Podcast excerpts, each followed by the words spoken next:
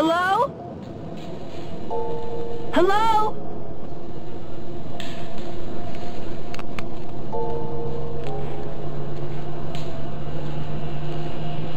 It's all around us.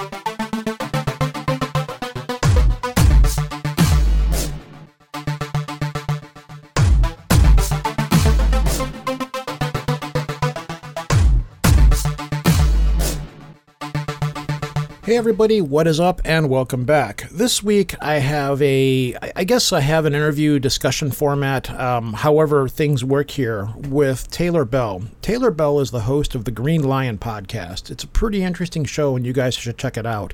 You may have heard him on Where Did the Road Go on Seriah's show, or you may have heard him over on the Conspiranormal podcast.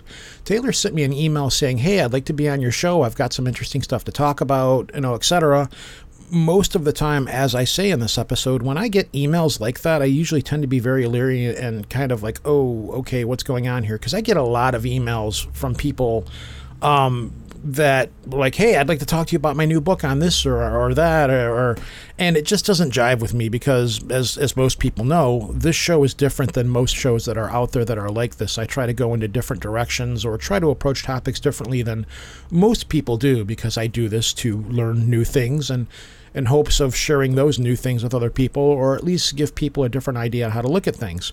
So anyhow, I checked out Taylor on a couple of shows and and then finally I said, "You know what? Yeah, you're you're pretty interesting, you know." And I had him give me a call which turned into about a good hour and a half conversation. And eventually I said, All right, let's just do this on the air. Let's just talk about whatever we're going to talk about and let's make a show out of this. And as a result, we have what happened here. This show was originally three hours long, and I managed to edit it down to about two hours and seven minutes. And I'm still not entirely happy about that, but I'll get to that in a second. Um, this show, I am pretty much sleep deprived and over caffeinated. And longtime listeners of the show know how I get when I'm like that. I had a lot of stuff going on that day, and uh, I just didn't sleep all night before because of a sinus infection. But I still wanted to soldier through and do the show. And uh, before we got recording, I contacted Taylor and said, "Hey, um, what the hell are we going to talk about?" And Taylor said, "You know what? I don't know. Don't worry about it. We'll figure it out. We'll talk about action if we have to." So what follows is an overcaffeinated row, um, pretty much rambling, and Taylor trying to keep up with me, or me trying to keep up with Taylor, and we bounce back and forth and discuss a lot of interesting and different topics, stuff that I normally don't go into, and I put a lot of myself out there in this episode. Um, again, if people know me, they know that I'm very I, I, tend very much to be a private person. I don't like to put too much of my own personal life and my own personal thoughts out there and the things that I do and so forth. And I do a lot of that in this show. A lot of it I did edit out, but I kind of kept had to keep what was here in this episode because if I took too much of it out, it would have uh, messed up the flow and the conversation of the show. So um, more or less, this is an exercise in uncomfortability for me, and you know it, it's good to take yourself out of out of your comfort zone every once in a while and um, and that's what happens here. So we end up talking about Taylor's um, history about how he grew up in a predominantly religious religious home, and he was more or less an agnostic, uh, a skeptic, atheist, have it, all of those different things, to a point where he is now a practitioner of magic, running his own podcast.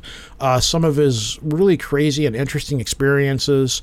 Um, I talk a little bit about my experiences. We talk about magic, what it means to be a practitioner of magic.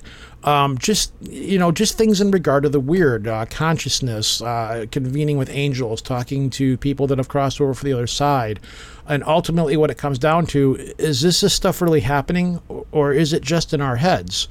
And it comes out to be yes, it is all in your head, but not in the way that you would think it is.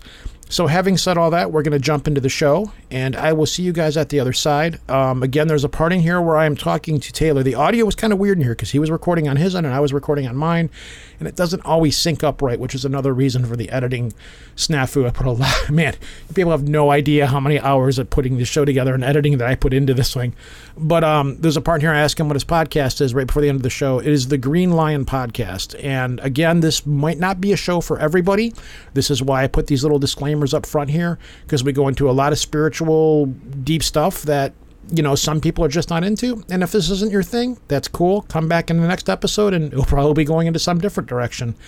As far as that goes, lately these shows have seemed to be taking this weird path that I think it's this episode kind of will end that arc for for a little while. As with all things on this show, we always go back and touch on things again uh, later on and again another point.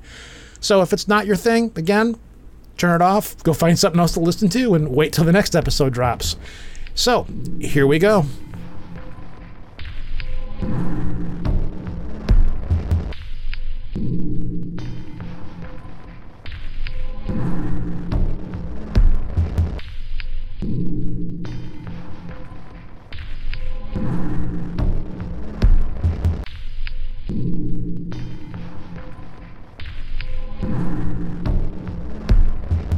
All right, everybody, what's up? Welcome back. Today I have Taylor Bell on the show with me. Taylor, you sent me an email and was like, hey, I'd like to come on your show. 97% of the time when I get an email saying, hey, I would like to come on your show, I almost always ignore them because it's usually topics that just don't jive with me or don't fit with me or well, you've got a podcast yourself. Like when somebody sends you an email, hey, I want to come on your show, and it's about spiritual cupcakes or something like that, and you're like, yeah, this this doesn't work well for me. To their credit, nobody has sent me an email yet.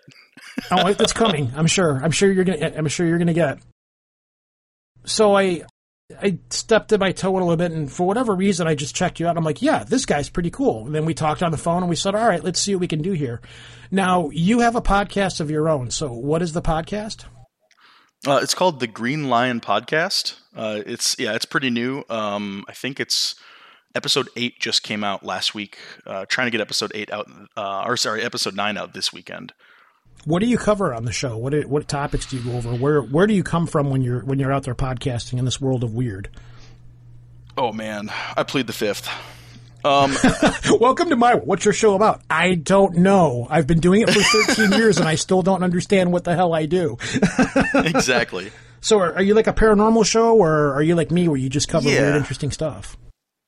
Mostly paranormal, and specifically, mo- uh, so far at least, it's it's mostly been magic related stuff. Mm-hmm. But ultimately, what I want to get into is more on the philosophy end of things, mm-hmm. um, and looking into some of the you know the more contemplative, I guess, aspects of these things that we're doing. So, like, you know, the paranormal, including, you know, ghosts, Bigfoots, UFOs, whatever, all that kind of stuff, but also magic, also, you know, the occult, witchcraft, um, spirituality, religion, those types of things.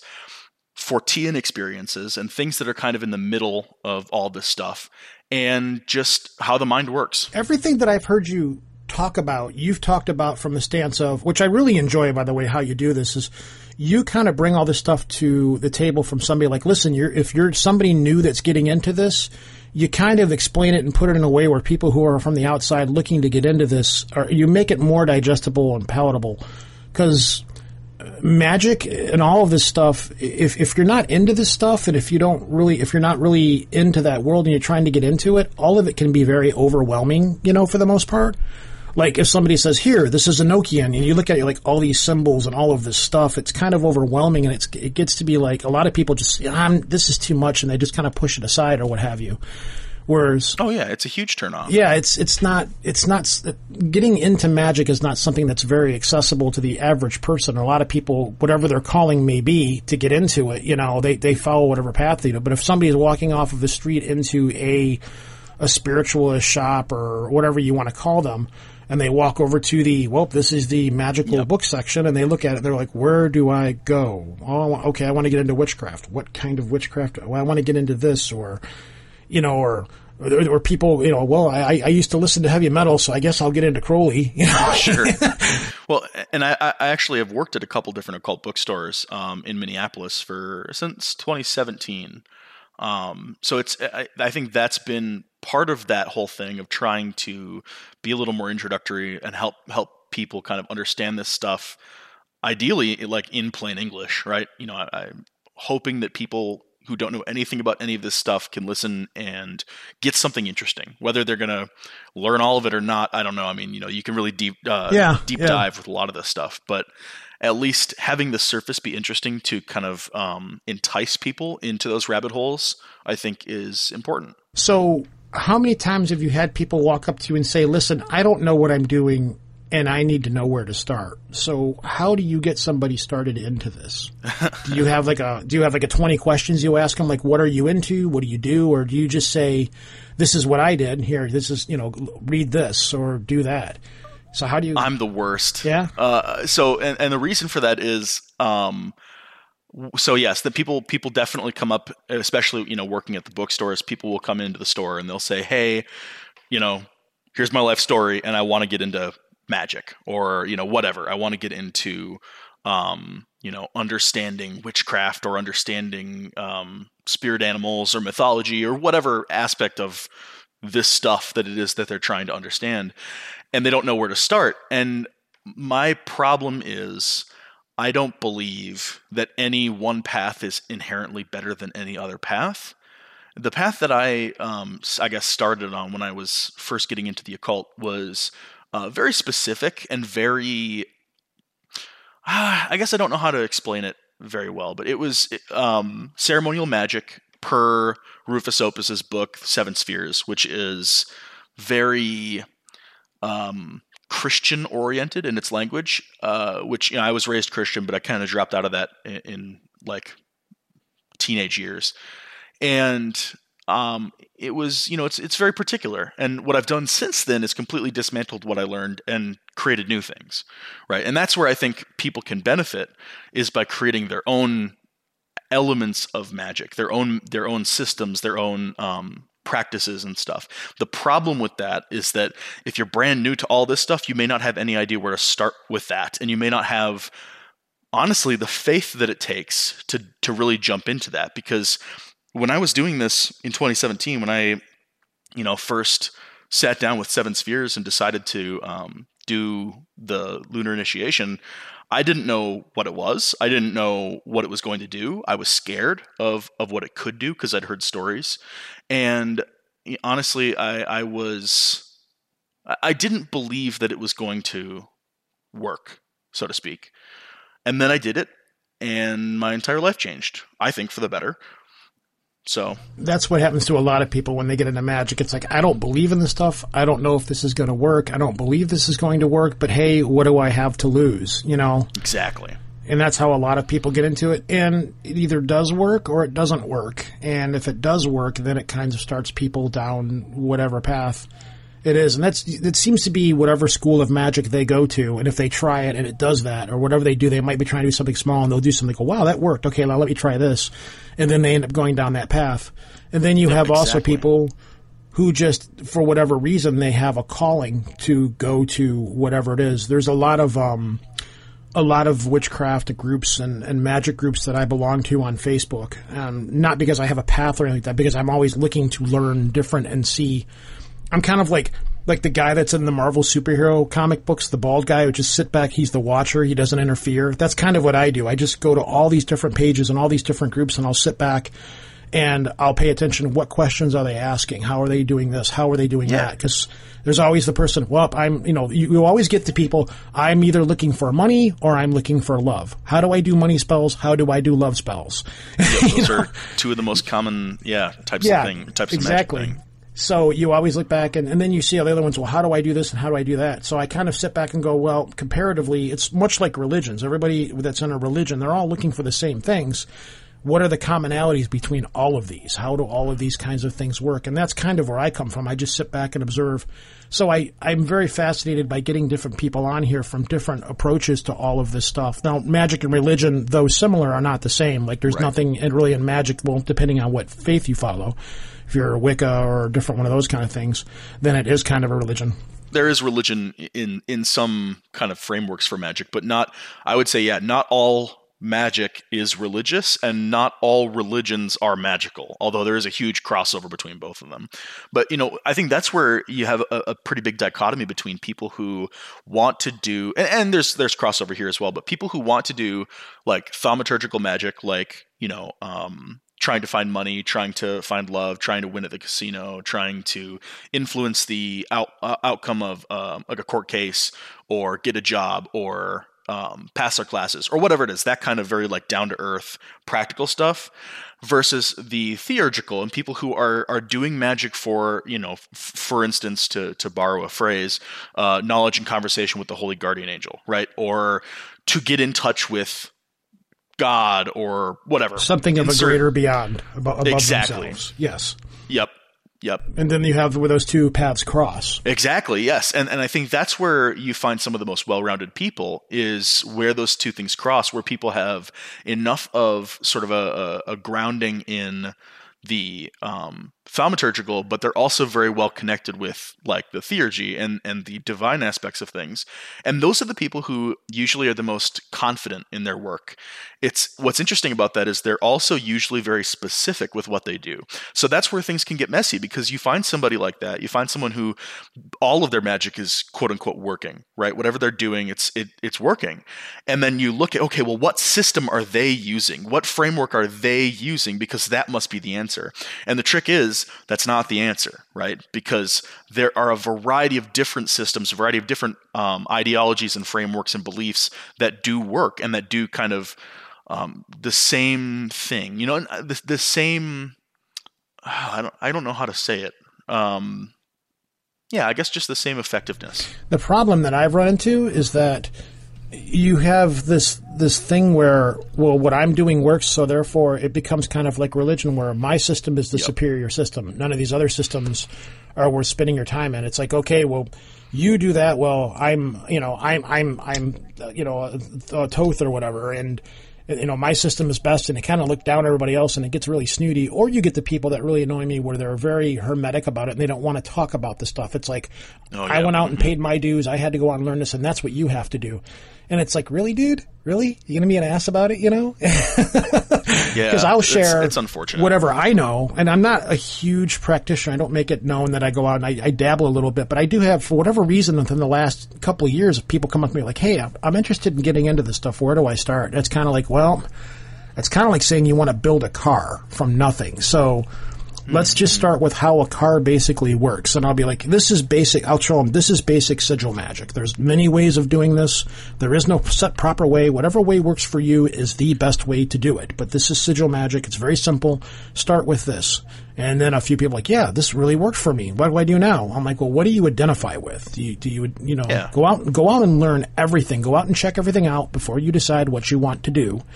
And whatever gravitates towards you, whatever calls to you, or whatever seems to fit what you are, then that is what you should do. But I always tell people keep in mind just because this works for you doesn't necessarily mean it is the greatest thing out there or it is a thing that everybody should do. I'm like, don't become arrogant, snotty, and an asshole about what you do. Be respectful of what other people do.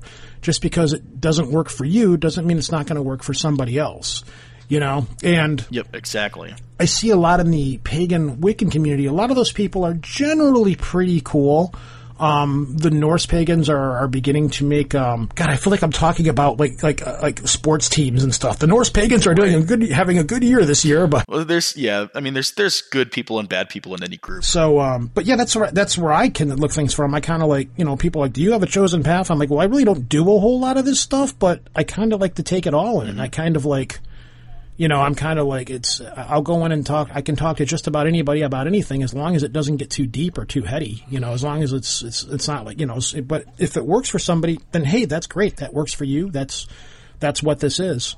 Um, chaos magicians. I, I, have always had a hard time kind of wrapping my brain around what how they do stuff until I actually sat. Somebody sat me down and said, "No, no, no. All this stuff that you're seeing, that's not actually what it is. Chaos magic is actually very simple. It's it's whatever works for you and whatever things you need to do to get it to work for you. That's what chaos magic is. So don't go out and buy all these books on chaos magic right. that show all these crazy symbols and stuff like that. I'm like, oh, okay. Yeah, exactly. Those those are just other frameworks that somebody's created using those techniques. And uh, yeah, but yeah. it's presented as this is what this is, uh, you know. And then I learned later, I'm like, no, this is not what this is. That's just what their version of that is. and that's honestly that's that's the problem with a lot of um, elements of, of magic and religion. You know, it, it's really hard to say to somebody, this is what Christianity is. It's this exact thing. Let me preach to you about it. Because different people have different conceptions of what that means. And different yeah, people. There's, I think, 3,000 different denominations of Christianity exactly. now or more. And, and even so, within those same denominations, you have people who look at their connection with God or Jesus or whatever, for instance, um, as very unique, or they see somebody else's and they question themselves and they say, "Well, that's not how I've experienced it. Am I doing it wrong?" You know. But the truth of it is, it's a very subjective thing. It really it boils down to what you, as a practitioner, are comfortable with, are interested in, um, and have the, I guess, the willpower and fortitude to accomplish. So I'm going to ask you. I'm going to give you two questions here, and we can you can choose whichever path this is going to go with these questions. Number okay. one, you said you've worked at a variety of occult bookstores. Um, I know you have stories, and I want to hear those stories. So you can either oh, tell me about some of the craziest people and some of the craziest things you've ever dealt with in a store, or you can tell me about your how what led you to your path and the things that happened in your life to get you to that path. So, which way do you want to take this? I'm going to leave this up. The, the choice is yours. Which path do you want to take?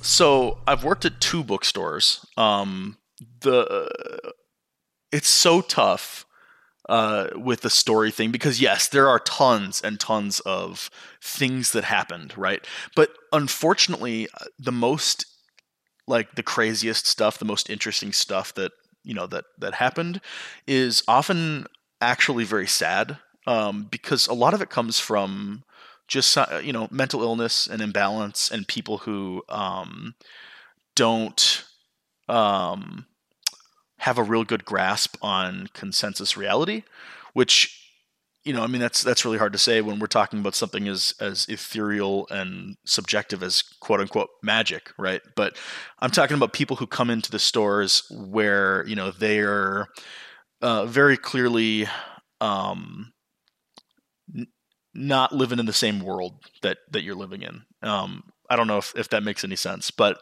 so I mean, there's there's been some wacky stuff that that happened, uh, but a lot of it's just like oh, like when you really think about it or or you know um, dig deeper into it, it's just like huh, that's a little much. Um, so why don't we stick with the other one? And I'll, I'll try to I'll try to think if anything um, pops. I mean, do you have the stereotypical guy walking the door saying, "Hi, I'm interested in getting into devil worship. How do I go about doing this?" And you're kind of like, "Whoa, wait a minute, hold on, sir." I, I didn't have anyone ask uh, about how to get into it, but we did have a guy come in once um, who was very happy talking about how he was into it and offering um, deals with the devil. Uh, I think, if I remember correctly, he said, I, I, can offer you a deal with the devil. You can accomplish basically anything. And I was like, I, am okay. And he said, No, I'm serious. All I need is $50 and a catalyst. And I, to this day, I don't know what he meant by a catalyst, but $50 seemed steep. So I, I decided not to take that offer. Fifty dollars seems steep. right, Sir, exactly. do you have a Groupon? I mean, with COVID going on right now, inflation's going up. Souls and you know, eternal suffering is worth a lot more now these days. So what are we talking here? You know? That's true. If I get three of my friends, will you give it to us for thirty-five each? Yeah, exactly, exactly. oh God. So, um, your other question though was was about how I got into this stuff. Is that what it was? Because I, I, know a little bit of your story. I've heard mm-hmm. I've I've heard at least one podcast with you talking about how you got where you're at. And you seem like somebody who just, you know, is an average guy that just come from, you know, the average life and everything. So how does, I'm always curious about how sure. people got to where they are getting into this stuff. And everybody has a story, which I'm sure also leads to very, because once you poke this stuff, where I'm going with this is once you poke this stuff, it pokes back. So I'm sure at some point, once you started getting into the whole magic thing, that strange things started mm-hmm. happening into your happening in your life as well. That just all seems to kind of tie into this stuff. So yeah, tell us where do you want to start? How do we how do we begin your story of how you got to where you are? Well, it all began when I was a child. Um, I was really into Dungeons and Dragons. Yes. No, I'm just- I gotta laugh because it was like, you can't be doing that stuff. That's gonna get you into magic and the occult and of the devil. And I look back years later, I'm like, yeah, it kind of does. yep, exactly. Oh, it's so funny. Well, you know, it's like which came first, the chicken or the egg, right? Like, but no, I mean, I, I, I I'm only half joking, right? When I, when I was a kid, I um I grew up in a house with a very confusing um idea of religion and spirituality. Um, we so I was raised uh, Catholic on a technicality. My mom a- what? what? yep. So so so my mom had a previous marriage um, with this guy Tom, who's my um, sister's dad. So I'm not related to him in any way. I don't I don't ever Gotcha. see him or anything. I have family like that. Um, yep. So so she's my half sister technically, but so when um, they split up, uh, one of Tom's kind of um, stipulations was that my sister be raised in the Catholic Church, and my mom agreed, and she said, "Okay, you know, fine, we'll do that." Um, my dad was also raised Catholic, so it wasn't a big deal. So um, he was actually an altar boy when he was a kid, and uh, my grandma on his side um, taught like Sunday school. So you know, it was it was a pretty natural thing, I guess. They they weren't really church going people for the most part, but it was sort of a thing of like, well, you know, per this agreement, we need to you know get Heather confirmed, my sister confirmed, and um, I kind of got dragged along. Catholic is the most um, the most ceremonial magic of all of It the is. Christian religions. It is, and it's it's super magical, uh, despite them telling you that there's no such thing as magic, Oh, very um, or or that magic is of the devil. yes. Um, but I uh, I was on that same path uh, to get confirmed. My sister's five years older than me, and after she um, got confirmed, my my mom and dad basically said like, okay, if you don't want to do this anymore, you don't have to. Because at that time, I was you know in middle school. I wasn't feeling it. I, I was. Um, uh, I was exploring kind of myself, my identity, uh, my sexuality, and um, as part of that, sort of questioning the uh, religious teachings that I'd had growing up, because a lot of that framework um, opposed like uh, homosexuality and, and stuff like that. And I'm I'm uh, pansexual, but at the time, you know, I I wasn't quite sure what I was, but I knew I wasn't straight. And um, yeah, so I decided to step out of it uh, before I got confirmed and s- just sort of went super hard in the other direction, which is I became an atheist. And I, I got really into kind of organized uh, atheism. So some of the podcasts that were going on at the time, um, some of the you know forums and a lot of stuff on the internet. It was it was very much the unpopular thing at my school because my school was almost entirely Christians. There was one Jewish girl, but for the most part, everybody was was Christian. I grew up in in rural Minnesota, so it was not very diverse. Um, but I uh, decided to be an atheist and kind of rocked that for a while. Was really into it. Was really thought it made me super cool. Um, and was very anti-religious as a part of that. I was I was very angry at religion, um, partially because of the experiences I had in church, partially because of conceptions, uh, preconceptions that I had about religion, you know, from TV and movies and stories and stuff like that. And I just uh, leaned super hard into the materialist thing because there's no way God exists. You know, this is my my 13 year old self saying this. There's no way God exists because X, Y, and Z. So let's check this other stuff out and you know science and philosophy, but leaning into um, the anti-religious. And I continued doing that for a few years. Uh, eventually, got into college, and my second year of college, uh, a good friend of mine who was uh, one of the reasons I, I went up to the college I went to uh, passed away. He he died very suddenly of um, complications with uh, uh, bipolar disorder, and it's it's still unclear exactly what happened. Uh, his I believe his parents are under the impression that he killed himself through um, intentional overdose of his medications. I'm not quite so sure that that's the case because of what happened next. So I, I never talked to his parents after that. I went went to the funeral, um, but I didn't really follow up on any of that situation. Um, but what happened next was my my mom. Oh, I should. Real quick pause. We're gonna we're gonna flash back to when I was a kid. My mom is um, a medium. She won't tell you that, but that's exactly what she is. She's she is psychic for all intents and purposes. She communicates with the dead. She communicates with other things that are not people uh, in terms of like angels or you know she's described things like fairies or other various entities. And when I was a kid, I never knew whether to believe that or not. I always sort of was, was skeptical of it, but I trusted her because why would my mom lie to me? You know, that kind of thing. And when I was in middle school and high school and was veering super far toward the anti-religious and atheistic, I definitely did not believe her. And I was I was very kind of upset at the way that um, she was describing reality because it sounded to me like she was nuts or lying. And again, I you know certainly wouldn't want to believe that my mom is lying to me about this kind of thing. Nowadays, after many many years of talking to her very deeply about these experiences that she's had about different things that have happened, I am pretty confident that she's not lying. I'm I'm pretty sure that what she's experiencing is is real and valid.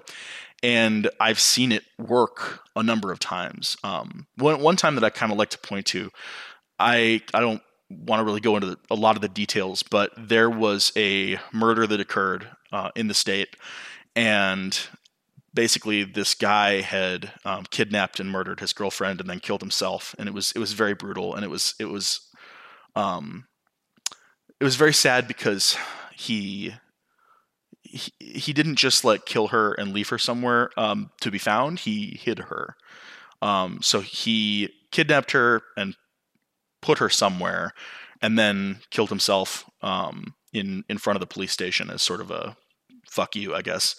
Wow. Yeah, it's it's very brutal. okay. And so the the police ended up going to my mom because she's worked with um, a couple different local police stations on some of these cases, you know, this this type of stuff, and asked her if she could get an impression on where they might find this girl. And so she did what she does. She sat down and uh, asked her her guides, her gang, as she calls them, for assistance, for help, and got some very clear images. Described those images, and then using um, his sort of last known whereabouts on his phone's like triangulation off of towers, they were able to find an area in that um, in that range that matched the description uh, that they went to and investigated and ended up finding her body. Um, so I don't know that that's just one of those little things. I, have I've seen her um, do a lot more for a lot of other people. That At that, the time when that happened, were you still in the atheist super skeptic mode, or Yes, were that you was- in transition? Okay. that was closer to the kind of end of that because that that was I would say a year or two before my friend Dan died. Um, but it was definitely part of that whole uh, arena of things. But but you know, I think disbelieving her was a lot more when I was younger. There was a lot more when I was when I was in middle school um, and high school. You know, into college, I started to listen to her more and kind of take her more seriously because as I was kind of leaning into that that um, atheist camp, it became very apparent to me when people are are sort of like lying about these things for for gain, for instance, um, charlatans and, and that type of stuff. I, I became better at kind of picking that stuff out. And one of the things that really always struck me about the way my mom does stuff is that she doesn't like, you know, she doesn't do this for profit. She does this to help people, and she doesn't advertise. She will just help people who ask her for help. Um, and she's she's very quiet about what she does and about her gifts. Um, for the most part, she's she's getting more vocal about it because I've been encouraging her to be a little more vocal about it. But for many years, she's been very quiet because when she was a kid and this weird stuff was happening to her, she, you know, didn't know what to do about it, and she was being honest, and people picked on her a lot for it. People, you know, excluded her from things because she was sort of the weird kid, you know. Yeah, when in my experience, when you can do odd things, um, I know quite a lot of people that do odd things, and I've got this thing. Like I have a lot of people that will come to me and talk to me about this stuff, but I never out anybody with it. Right. There's a lot of times where I make people with, that can do strange things. I make a comparison to it to like homosexuality, um, purely because you're, you're closeted. You can't talk about these things. You, Yep. you you have. There's not a lot of people you can to talk about this stuff, and if you do, you're often persecuted or laughed at, and, and many times a lot of the people that I know that are legit about this stuff are struggling to understand and deal with a lot of it, or looking for answers or something like that. Um, that's that's another thing. Yeah, there's a lot of self doubt. yeah, there's a lot of self doubt and, and there's a lot of fear of persecution and things like that. I have friends that do all kinds of strange stuff that don't even talk to their spouses about this kind of stuff because they're afraid of, of what, you know, what people will think or what have you. Right. So, and it's like, that's one of the signs like, okay, maybe this person is legit, you know, because the people that really can do this are legitimately freaked out and are looking for answers in some way, shape, or form. And there's always weirdness associated with it beyond that Yep. Um, so I, I can get where you're coming from. And then also on top of that, your mom and you were coming from a very religious, um, religious family, religious upbringing. You know, out in the middle of the sticks in the uh, middle America. Yep. Where, like, I have a friend who's who does weird stuff, and they're having they're beginning to come to terms with it, and are seeking answers and stuff. But when they were younger and they tried talking about it, they were in a very religious situation. They were told, "Well, those are don't don't pay attention to that, or that is the voice of God talking to you." Right. And it's like that's that's a very blasé, cut and dried. Okay, now get out of my way. Answer. you know, it's irritating. Yeah, well, it's, it's almost insulting. You know. Yeah, and you know, my mom, uh, she was not particularly religious um, compared to. Well, and that's the other thing, I guess, is my dad wasn't really either. Um, after after a while, and that's I sort of discovered that in high school because I was always under the impression that they were both religious, especially because my mom talked about like angels, for instance. Um, but after a while, it, the the illusion kind of fell away, and I realized well, why we were going to church. You know, because of my um, sister's dad, and I discovered that um, they both had very different opinions than I expected them to have. Um, and, and so, you know, I, I actually told my mom a few years back when I started studying all this stuff.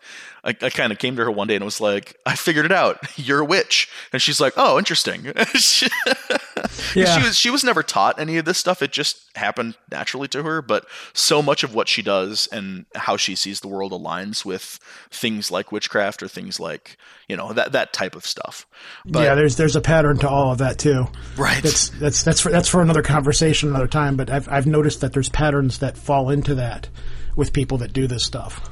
Yeah, and I think sometimes that's how you can tell that, at the very least, that something genuine is happening to a person. You know, whether or not you you're going to say like, "Oh, this person is psychic" or is a witch or whatever the case is. At at the least, you can look at that situation with with an open heart and open mind and say, "This person is experiencing something that to them is very real." And I should listen to what that is and try to understand it so that I can sympathize or empathize with that person a little more. And maybe that'll improve my worldview. And I give you a lot of credit because most people that go down the path that you did, they fall into that whole the whole. I, I, I have.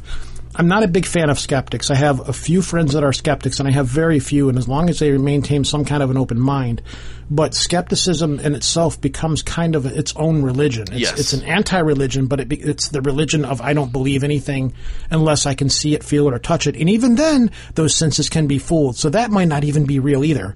Yep, and that's that's pretty close to where I was at, you know, at this time in in college. Um, I, I wouldn't say I was particularly like religious about it, um, but I was very angry, and I was I, I leaned very heavily on you know skepticism and atheism and anti-religion to kind of um, uh, you know um, repair my my relationship with that stuff. Maybe not repair, maybe destroy. Who knows? But uh, so the thing that happened basically that that kind of changed things was, uh, and I talked about this a little bit on uh, a different podcast on uh, Conspiranormal, I think. But basically, I love those guys. they're, they're cool guys. I I, I, I, I, I got to give them a shout out. They're they're some of the nicest guys out there. I swear. yeah, they're they're awesome. Yes, absolutely. Yeah, they're they're great guys. And uh, listener out there, if you're listening to this and you don't listen to Conspiranormal, check it out. It's good stuff. I've been on there a couple of times. I think. Nice. Yeah. Um, so uh, basically, the day that Dan died, um, the he he died at night. He died during his sleep, and that night, uh, my mom was awoken. So here, this is the story I was told by by her. The like a day or two later, when I f- drove back down there to go to his funeral, she woke up um, in the middle of the night, like three, four in the morning, something like that, to a boy, um, as it were her words, um, in the room, in, in the bedroom, um, talking very frantically at her. She didn't know who this was. She never met Dan. Um, She she didn't know who he was. Um, she when she has these experiences, she sees people in sort of her mind's eye. So she's not, uh, as far as I've known, she has only had a f- actual full-bodied physical apparition like two or three times. But most of the time, when she's encountering the spirits of the dead, it's it's sort of in her mind's eye and, and listening to impressions that she's getting. Um, so she's not like, as far as I know, not like actually hearing voices, but she's she's very good at interpreting those impressions, those emotional, um, kind of meaningful impressions. And what what she was getting from this boy, um, again her words, uh, was that she needed to communicate a message to me, to to her son. Uh, so she got up, uh, she got a piece of paper, and she just started writing it all down. And she gave me that paper. Um, I think I still have it somewhere. I don't I don't know where it is, but it was it was a letter, um, basically from Dan to uh, to me, um, and a couple of our other friends, as sort of um, parting thoughts. Um, uh, kind of a, a, goodbye and like um, I'm okay. I'm okay. fine. Don't worry about me. I'll be exactly. Yeah. And, and, part of that was very specifically. So at this point, all all I knew was that he had died, um, and I, I didn't communicate really any of this to my mom. I, I, told her that my friend died and I was coming back down to go to the funeral, but um, the in the letter it, it said specifically that uh, he said basically, I, I didn't kill myself. This was not intentional. I, I was doing what the doctors told me to do in terms of we, we sort of sort of take that to mean taking the amount of medication that he was prescribed or told to take. And or that, you know, at least that's how he perceived it. He was going through bipolar um, mania uh, and some very intense um, swings that were kind of causing some delirium. So I mean, who knows really, but from from the impression that she got, it was not intentional and it was not suicide. It was it was ultimately an accident. Um, I never communicated this to his parents. Uh, I I sort of you know in the back of my head I kind of want to talk to them about it, but they're uh, you know, they're well, I guess they're Unitarians. They're fairly open-minded, but mm-hmm. they're you know, I'm not close to them, and I, am certainly not close enough to them to bring something as crazy as this to them about their son, especially mm-hmm. years after the fact. But anyway, it was a lot of very specific stuff in this letter, and part of that was a sort of scene um, that was like this river in the woods with this like big boulder or rock um, that he'd liked to, you know, in, in, in the words in this letter, sort of sit on and fish from, you know, into this river.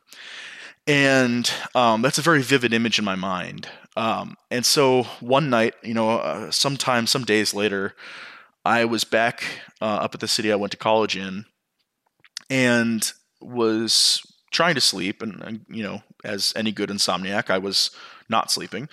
Um, and I decided, you know, I, I want to try to do some meditation. I want to try to see if I can do something to reach out to Dan's spirit. And so I, I sat there or laid there or something, and I, I kind of got myself to this place in my mind. It's it's a, a different kind of place. Um, it's a it's a clearing with some trees and and stuff. Uh, it's a little more specific, but that's you know whatever. And I we all I have our of, spots we go to. exactly. Yeah, yeah, Exactly. I've got a couple. Usually, mine are usually water water oriented or water based, but yeah, I know what you're saying. Yeah, and, and, you know, I think I think everyone does. You know, or, or at least if you if you really think about it, I think you can come up with a place that that feels right. Mm-hmm. But I, I went there, and I, you know, it was in the woods as well, and sort of I sort of um, connected it to this image of where he was um, fishing, and I went there in my mind, and I made contact. As far as I'm concerned, I made contact with Dan Spirit, and we we had a very in depth conversation for I don't know, ten minutes maybe. It it, it felt longer, might have been shorter, and we talked about all kinds of different stuff, and that was the conversation that kind of um, blew my mind. Partially because it was happening uh, to me, right? So it wasn't it wasn't something I was hearing about or reading about. It was something that was happening to me. I I disbelieved it almost entirely at the time that it was happening. Um, and I was very emotional. I the entire time I like as, as soon as I sort of felt like I had made contact, I started smiling, and then I just kept smiling the whole time. It was like this this like very intense um, gratitude and like relief. Um, and I asked all kinds of questions. I asked about you know about death, and I asked about um, where he was and what that was like, and all these things, uh, what happened, and why, and all, all this stuff. And um, he kept answering very quickly, and it was I, I, I was I was getting these answers lightning fast. They were not coming in words. They were coming so fast that my brain was having a hard time processing them into words.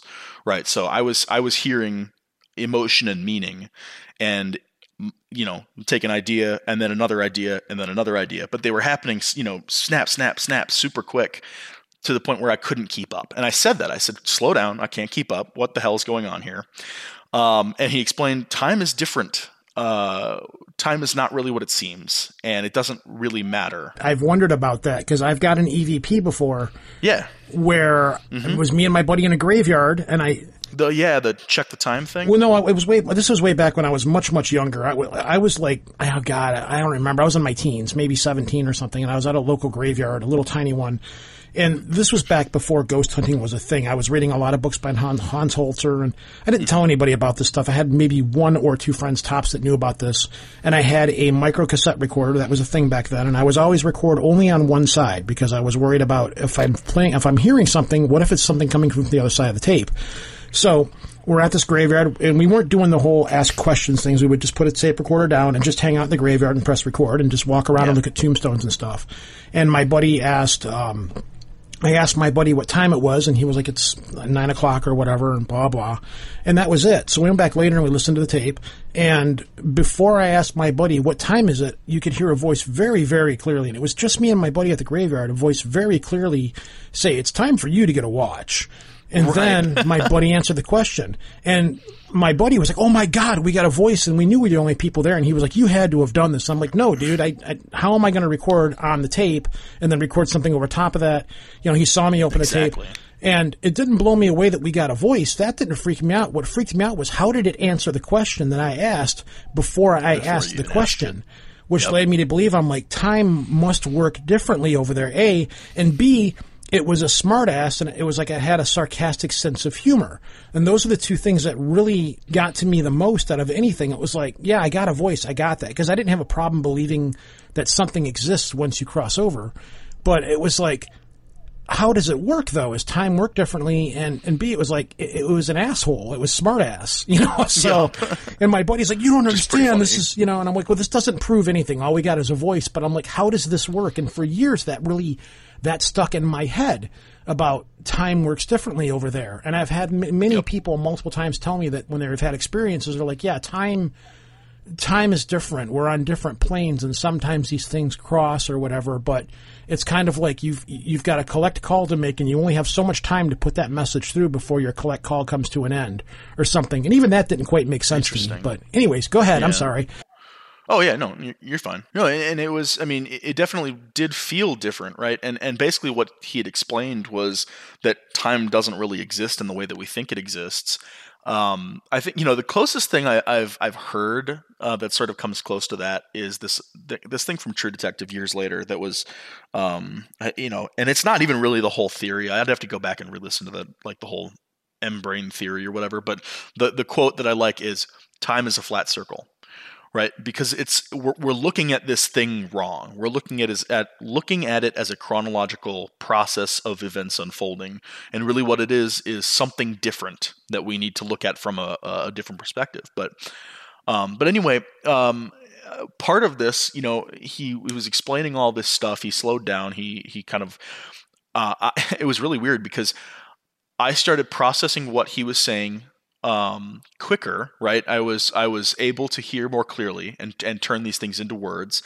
And then when I realized what was happening, I was able to understand it without turning it back into words. And I was able to just pick it up as emotion and meaning and convey my own responses with emotion and meaning back to him um, without words. And and it was then it got a little bit faster, and it was you know it's like uh, okay, let's slow down again because I'm I'm losing the grip on this. You know, it's like I don't know how to describe it. Your brain has to shift gear. I understand where you're coming from. This, yeah. this sounds a lot like like empathy for the most part. So I, I yeah. get where you're coming from, but it's a different thought process. See, we we process things. Most people process things uh, for lack of a better term, in a three dimensional way. Um, we see, touch, feel, and then on an emotional level, like everybody, that's why I don't believe in mind reading for the most part. Thought happens on many different levels. You have you have a thought like, okay, you could be thinking about, I need to wash the dishes, but in the back of your head, circling in your brain, you've got, I got a car payment coming up. I got a car payment coming up. And then another part of your brain, you've got, I got to be at the doctor's tomorrow at three o'clock. And then another yep. part of your brain. So all of these things are all, they're like windows on a laptop computer. You know, there's all these different things. So it's just a matter of, of how intense that particular thought is in your brain. And then you've got the thoughts that happen as they happen at the moment and the time. So when somebody says and says, then the inner monologue where you turn those thoughts into exactly. words, and I, I, do think those are separate things. Yeah, exactly. They all process at different levels. Someone says, "Well, I'm a mind reader." It's like, well, what part of the mind are you reading, and how exactly are you reading mind? And then on top of that, you've got emotional processing, which ties into all of that, which is linked to all that. Because if your car payment's coming up and you can't make your car payment and you know your car's going to get repossessed, that is what you're going to be worrying about. So right. that's the yeah. thought that's going to be chipping away at you constantly. And then it's like, well, I also have to go to the doctor, but they found that I have high blood pressure, which could mean this and that. So that's going on. But at the same time, like, I got to get these dishes done. I got to get dinner going. So all of these different thoughts are happening at the same time in your brain. But at the same time, you're washing dishes, processing, putting hand inside cup, washing it out, washing suds off, putting glass over here. You know, right, and those are all thoughts, but they're just they're subconscious. Or, and now they're also actions at the same time. So right. the brain functions on different levels. So when you're telling me this and how you're interpreting things, that's kind of how I interpret is that these thoughts are coming to you, and you have to process. It's not. It's it's it's not a sight, a sound, or words or a feeling. It is a thought that you have to put into a different physical format to be able to process. Exactly. Yep. Exactly. Okay. All right. And and to me, that is how communication works. It like, and this is something I've I've only been sort of realizing or thinking about or postulating recently. Um, but you know, I, I have this sort of idea that underneath all of our communication, there is just meaning. And you know, it may sound a bit simple, but like and I think you know what I just said. I think that the inner monologue in words is different from the the active thoughts that are going on. You know, um, even if they're related to each other, right? Like you're you're having thoughts when you're when you're thinking to yourself or you're sort of talking to yourself in your head. You can you can listen to that. You can pay attention, and you'll notice that the words that are coming up are coming up after you already had the thought. Exactly. Yeah, the brain right. processes and, in a strange way, and when you have to actually sit down and process how the brain works and how it, this is where a lot of people this is where a lot of people like to make the reference to like I opened up my third eye or whatever. Your brain, how it interprets and processes things, is a little bit different when you actually sit down and really pay attention to it. You can yeah. do some pretty cool shit. Oh yeah, absolutely. Once you wrap your head well, around it. and that's you know I think that's a lot of that is like getting in tune with um, whatever it is that's going on and and you know steering it so to speak. Yeah, and um, that is therein lies the rub. That is the hard part. That is the hard part for everybody to grasp. So anyway, so you were having your communication with your with your pastor yeah. friend at this point. So you were essentially having a conversation with a different form of communication, and your brain was trying to process how you were having this con- conversation because it was coming to you in the form of thought.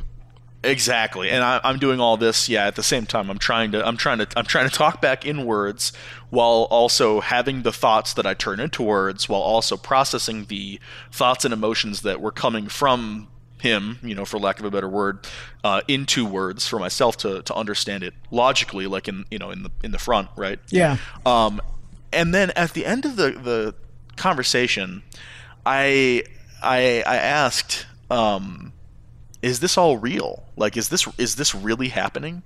Like, no, it's all in your head. Am I am I, am I really talking? Well, so that's the thing. I asked, am I am I really talking? You know, to the spirit of my friend Dan, and he said, yes, it, this is real. I am really Dan, and you're really having this conversation. And then I said, as a follow up, is this all in my head? And he said, yes, this is all in your head. And I thought a lot about that, and I I could not figure that out. I could not put that together for, for many years.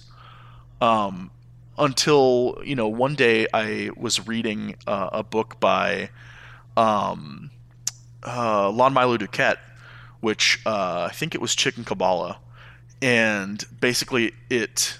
Um, in it, he kind of repeats over and over again. It's all in your head. You just have no idea how big your head is, right? And that's that idea sort of stuck out to me, and that didn't make any sense to me back then when I was having this conversation, but later on, you know, after I got into magic and the occult, after I um, started studying, and after I started kind of trying to break my mind a little bit more, uh, which I think is a big part of studying this stuff, by the way, is is paradox and trying to break down your assumptions and question your beliefs.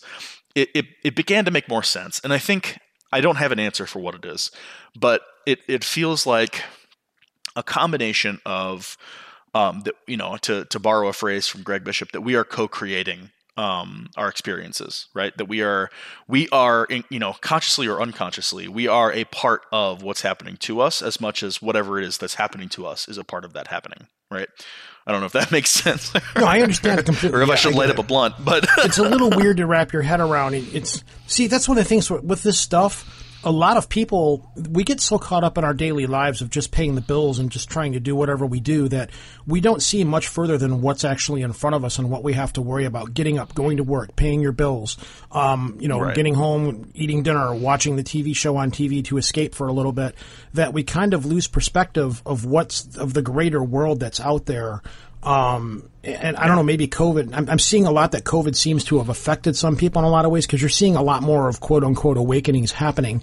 And I think it's because people were forced into isolation to where all they had was themselves and whoever they were with. You know, they didn't have the outside world to deal with. A lot of people had to work from home and stuff. So it kind of sh- shifted our psyche, for lack of a better term. And yep. well, it's been a big shakeup.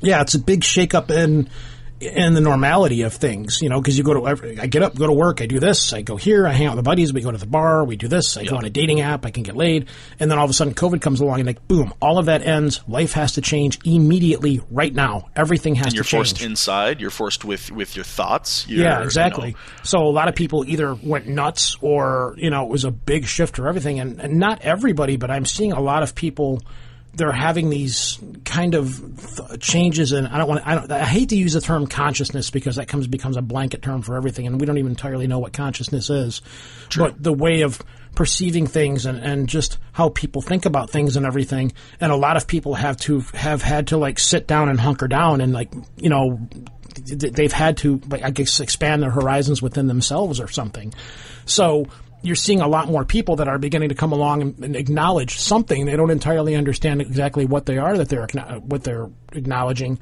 But I'm also beginning to see now that COVID is kind of over with, not entirely, but things are beginning to get back to normal. Where a lot of people are just like in a hurry to get back to that normality, and this is too much for me to deal with. I would rather go back to the way things were.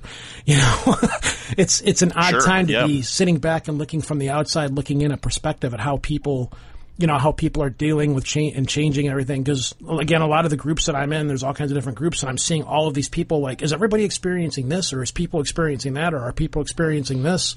It's kind of like, yeah, everybody's going through this in one way or another. right, and, and and the truth of it is, you know, we're all going through this shakeup, and I think I think last year, especially around this time last year, when it was like really just the first couple of months of what was going on, um, it, it, was it was a shock. It was a cultural shock, and it was not something that anybody really expected. Um, you know, at least most people. Uh, and, and, it was both an opportunity. I mean, it was a curse and a blessing, right? Obviously, it's it's a terrible thing anytime a pandemic strikes. Yeah. Um, a a culture or or or uh, a nation, let alone the entire world.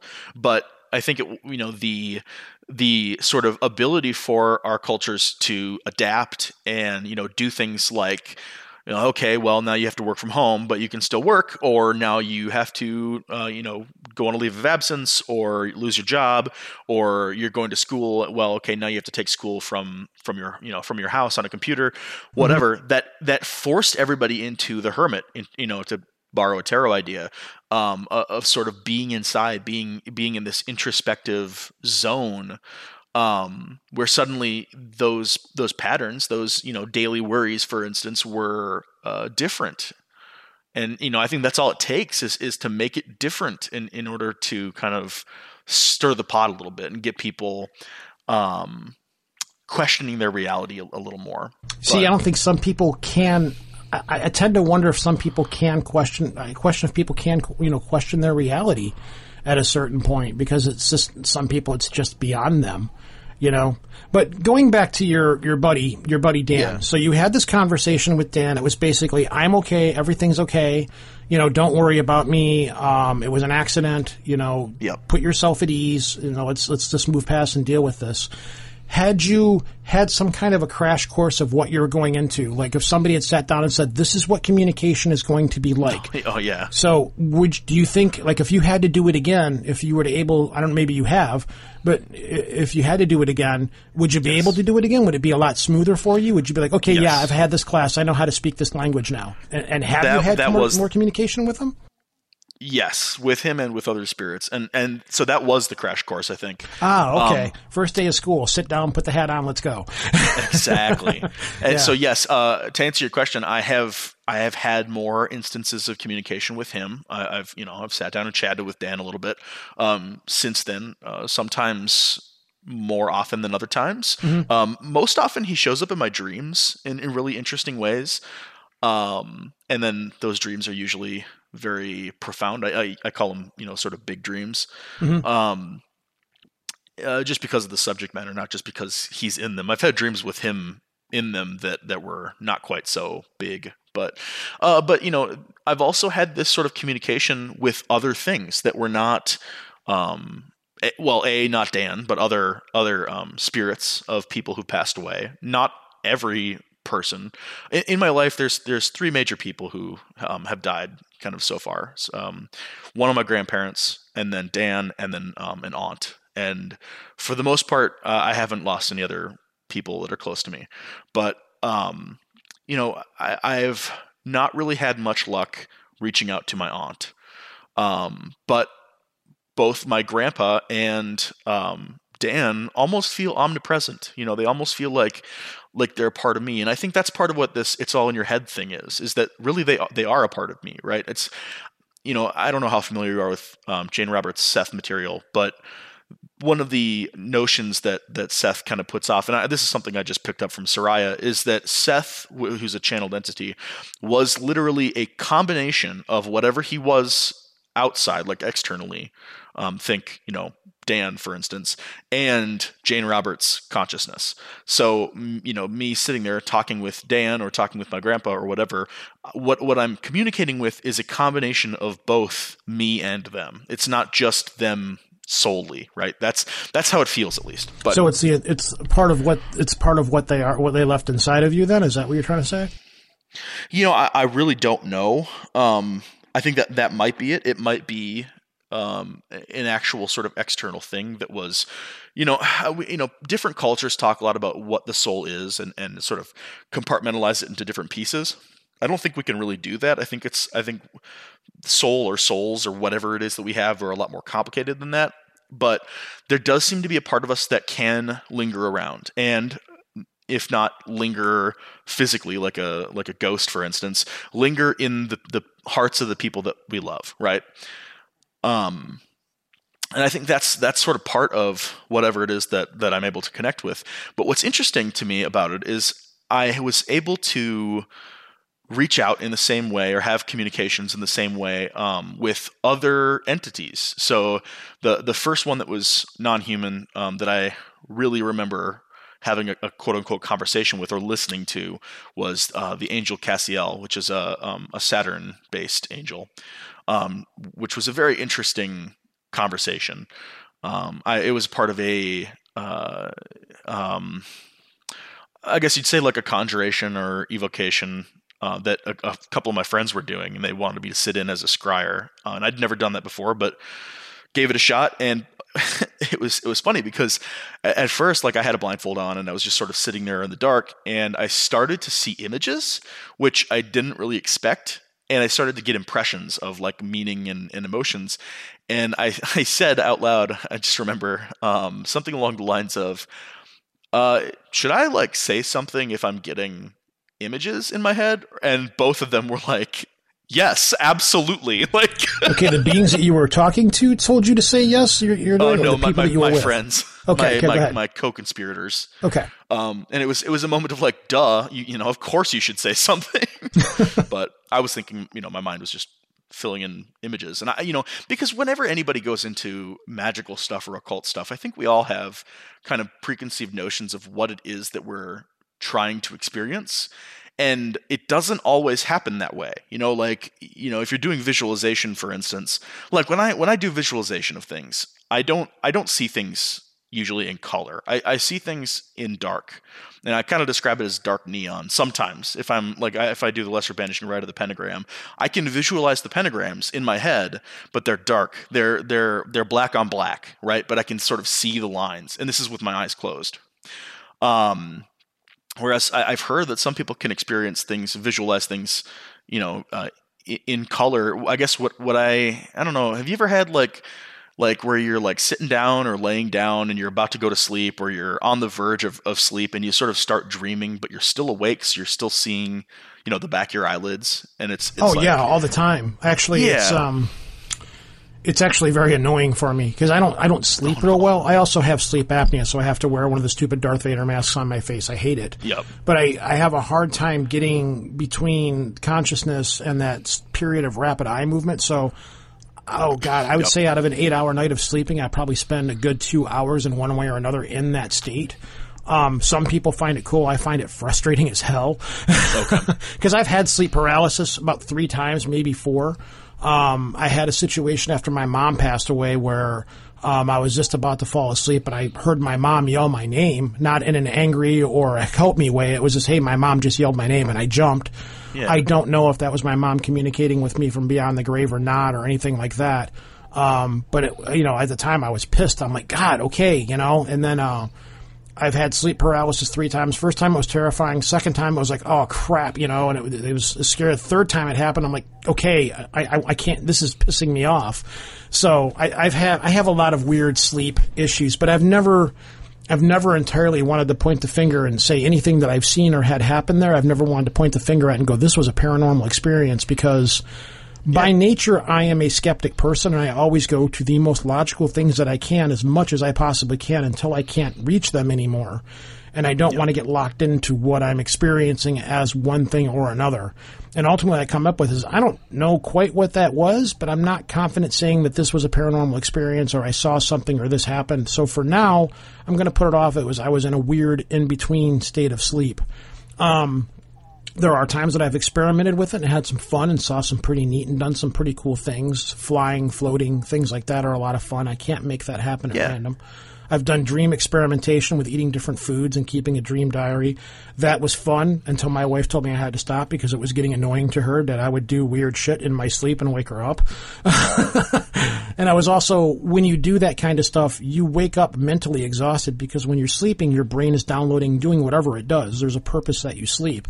And when you're doing that, you're not entirely asleep. So when you do wake up, your brain's just not firing on all cylinders because it didn't get the rest that it was required. So I kind of right. stepped away from all of that stuff. So any kind of quote unquote paranormal experiences that I may have when I'm dreaming, I don't say, well, that was somebody coming to talk to me from the dead. I'm like, yeah, that was, that was an interesting, weird dream because I have yet to have, um, well, when people, we're going to veer off a little bit here, but when people get into yeah, a magical experience, so there's a lot of people that when they get into magic, they felt a calling to somebody. Like our last episode we have on the show, uh, Mortellus, she had felt a calling um, from somebody, and that person was who she identified with. And I was like, okay, you're my guide. You're the person I'm going to for magic. I've had, I've read experiences where people will, where they've gone and they became uh, a disciple of Hecate because Hecate called out to them or whatever.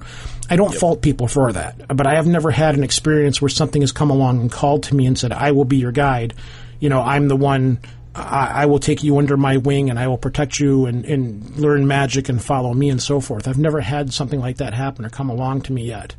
So when people that does happen to people, great, it's awesome because everybody should have a thing that they can go to, and you know if that's if that's your anchor, if that's your port in the storm, so be it. Fine, whatever. As long as you're not a dick and as long as you're not harming anybody or doing anything. right you know, everybody needs their guiding light in some way, shape, or form. And if that, if something calls out to you, be it a Norse pagan Odin called out to me, or Thor called out to me, or Hecate called out to me, or um, whatever called out to me, you know, cool, whatever. Yeah. Just be cool with what you're doing. Be nice. Take care of people.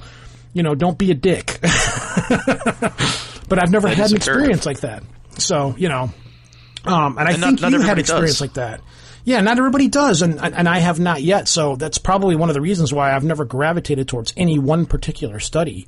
You know, I yep. find everything interesting, and I also have this weird aversion to, like, I, am not a Republican, I'm not a Democrat, I'm not. The only thing I am secure in is my sexuality. But other than that, you know, it's I don't ever want to become any one certain thing because once you drop into that, you kind of become okay. Well, like if I say I am a Republican, then I kind of by default have to fall along to all the ideas and beliefs and all of the things that make a Republican a Republican, or whatever, whatever you fall into. So, and sure, I, I, don't yeah. want to do that because I don't want to have any blinders on to block me out from all of these other things. I want to learn everything as much as I can that's kind of why I do this podcast. It's not so much for the listeners. I'm doing a lot of this more so I can learn new things and experience new things and and turn put that information that I'm yeah. learning out for other people. That's exactly why I stopped calling myself an atheist. Yeah, because that's again, as we talked about earlier. Athe- atheism and skepticism become their own anti. They become their own religion of anti-belief. Right. You know, or locked into whatever. Science is great. I love science. But yeah, absolutely. At a certain point, it doesn't. It's it's like religion. It doesn't have answers for everything. So it's like, all right, you accept everything that science can offer because there's facts and data and things back it and stuff like that. But at a certain point, things happen that science just can't explain. And at that point, it's like, well, it's not this, this, or this, and this is definitely happening. So maybe this is going on too. And the problem is we're humans. Our brain can only comprehend so much. And I go back to your conversation with, with your friend. We can only process so much at a certain time, and we're kind of locked into this bubble. It's like that meme. There's a religion and spirituality where the fish is in the fish tank, and the fish tank is religion, and the other fish is outside of the fish tank, and that is spirituality. You know, mm-hmm. and you have to be willing to go step outside of these zones and say, you know, and say like you, you said tonight. I don't know what you said a couple times. I don't know what this is and most people can't do that. Everybody has to have a certain answer for what everything is, and they have to put a dot into something, and they have to categorize everything. And for me, that's, that's scary. Raised. Yeah, that's yeah, well, that's no, that's how our brain works. That's how we're taught to be. So when you come along, and you know, you get people like us that come along and say, "Hey, we don't, I don't know what this is, but." It doesn't mean it's necessarily bad or good or whatever. It's just let's let's look at this, and it's kind of scary. You know, it's like I said earlier, where people have abilities and strange things, and they're having a hard time struggling to understand them. And it's not so much like I had a friend recently. I'm like, well, what are you afraid of? And they were like, it's not that I'm afraid. It's I don't know what this is. I want to understand what this is, and they struggle with it. I've kind of gotten past that point where I'm like, I don't know what this is, so I'm just gonna, you know, there's nothing I can do about it. I still have to get up and go to work in the morning, and it's still a part of my life. So let's just explore this the best we can and try to keep our sanity. Yeah, and, and I'm done with probably are never going to know. No, that's the other thing. You have to come to terms with. We're probably never going to know what this is, and that is one of the hardest things to come to terms with. It's like I'm never going to know yeah. what this is, but it's here, so I'm just going to ride this wave as best as I can for as long as I can. Well, you know, I, I guess I, what I would ask people or ask you, or you know, is, do you really know yourself? I mean, you just said that the only thing you're you're confident in really is your sexuality. Yeah, Great. I know that I'm not you know, gay. I know I'm straight, and right. But I also don't care about people who aren't gay and or, or who are who are gay or, or pansexual, whatever. That there's there's much sure. greater things in the world to, to, to, not like people for. Are you a dick? Yeah, that's a good reason not to like you.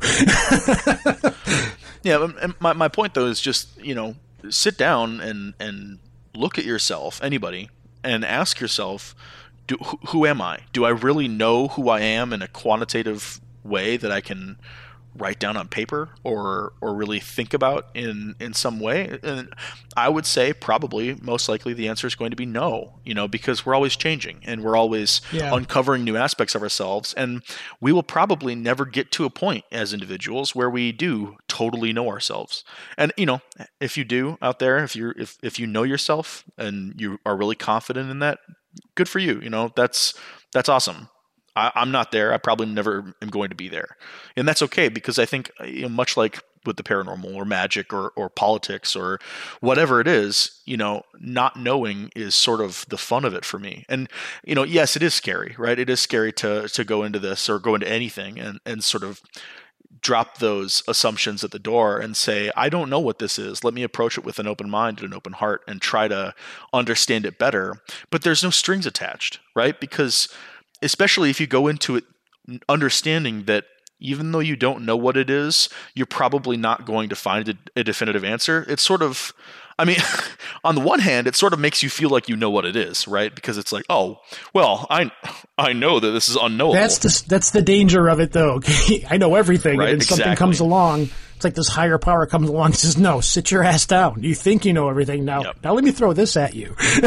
and you're like, "Oh shit!" yeah, and we're constantly proved wrong, and, and I think that's like I got the book finished. No, you got five chapters finished. There's more to this book, sir. exactly.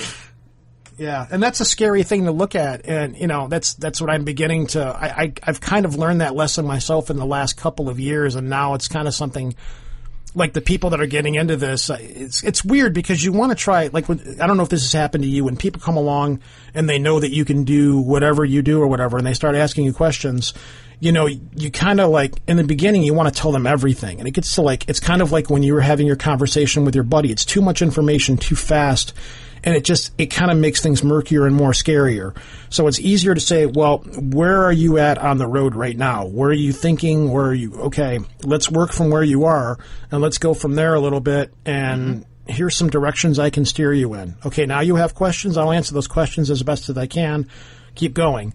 Okay, this is what I know. It's the same thing when people come up to me and ask me about magic. This is what I know. Right, and what I know is not the right thing. This is just what works for me.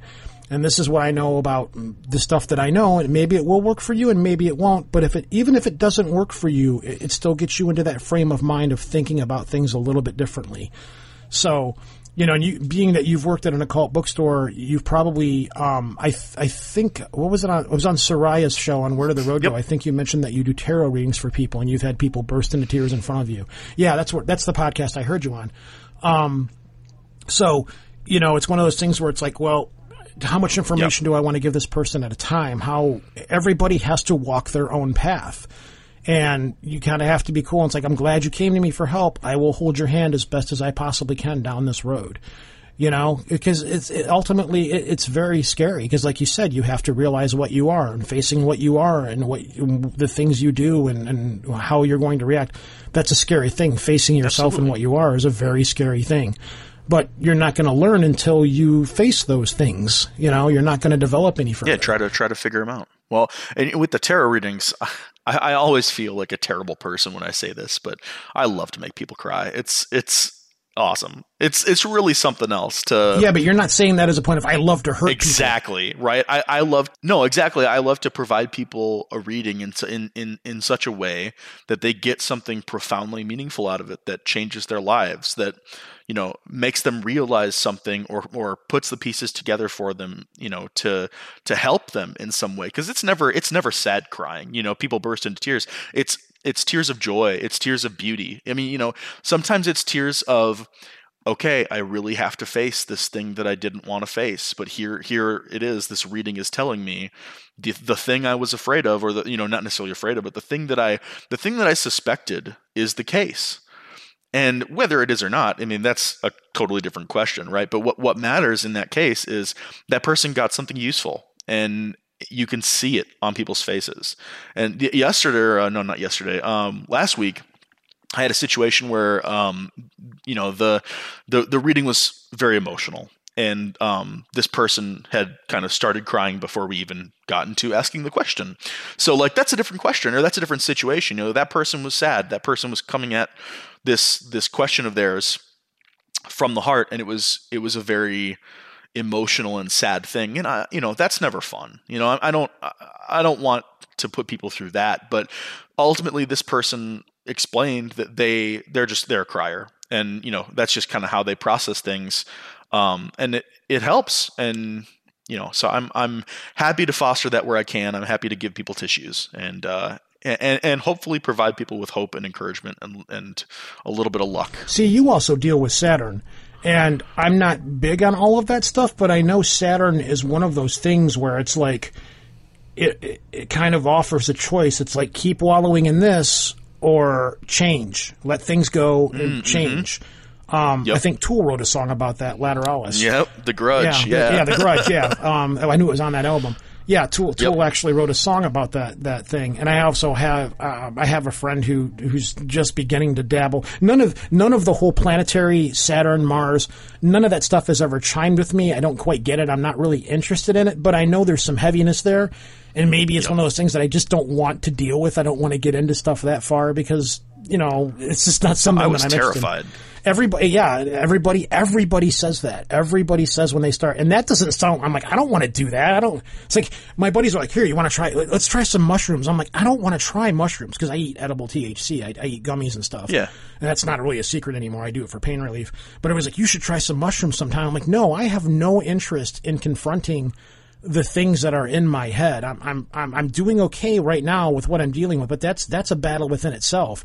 Now you want me to take Yeah. a mushroom and, and it forces me to go into this? No, no, it's not like that. I'm like, yeah, it is. I don't want to. I don't want to do that. That's great for you. That's awesome. I don't. I don't want to deal with that. Well, you need to start working with Saturn and Mars and and you know and, and all of these different things. And I'm like, no, I don't. I'm not. I'm not ready for that. I don't want to. Which is kind Well, and I of should clarify it. I don't want something coming to me and saying, "Yeah, I, I am. Follow me." I'm because everybody who's had an experience where something has come along and taken them under the wing, or they've had some kind of an encounter with a guiding purpose, it's always been terrifying. And I'm like, I don't want to deal with that. My life is already crazy enough. So, anyways, go ahead. Oh well, and you know, with Saturn and Mars, uh, with the planetary initiation stuff, I was terrified. You know, past tense, right? And and and up until actually doing the stuff, and both times in in very different ways. After the experience, I f- was, I felt amazing. It wasn't even like.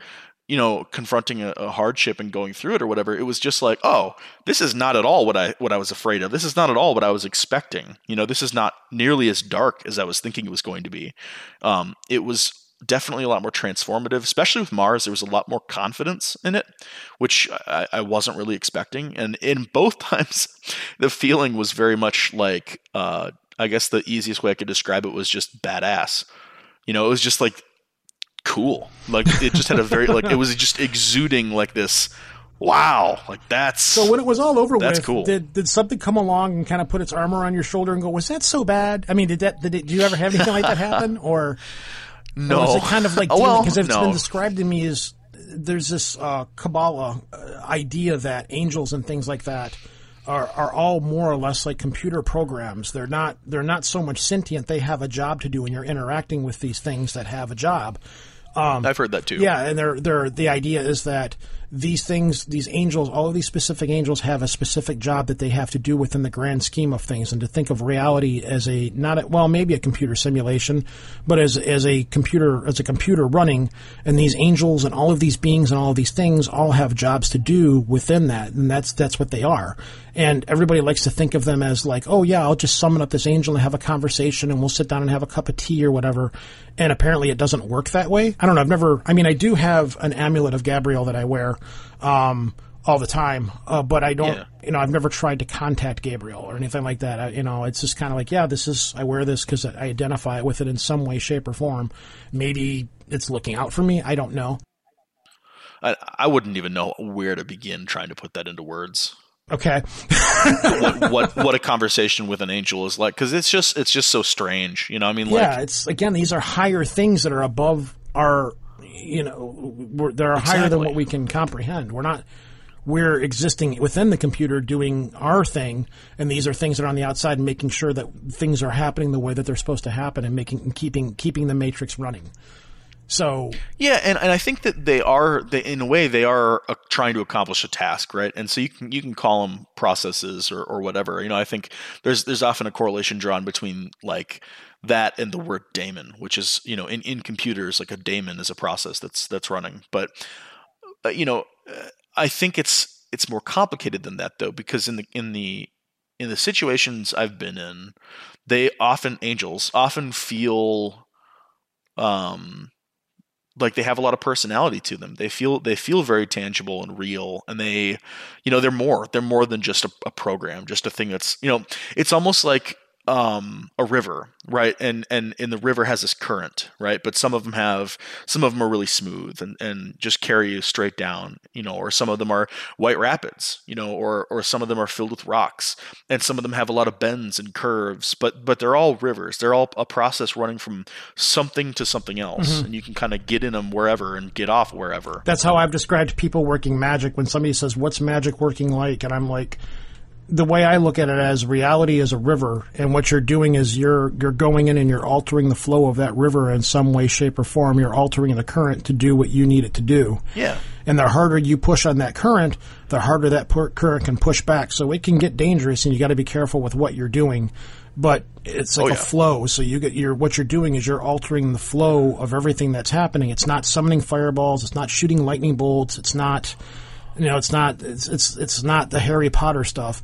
You're essentially affecting reality to work in your way. But the harder you push, the more you're going to have to pay for it, and the more the repercussions are going to be. So, do your nudges lightly. You know, make sure map where you're going to go in this, and map how the currents are going to flow, or else you're going to get Yep. bit in the ass.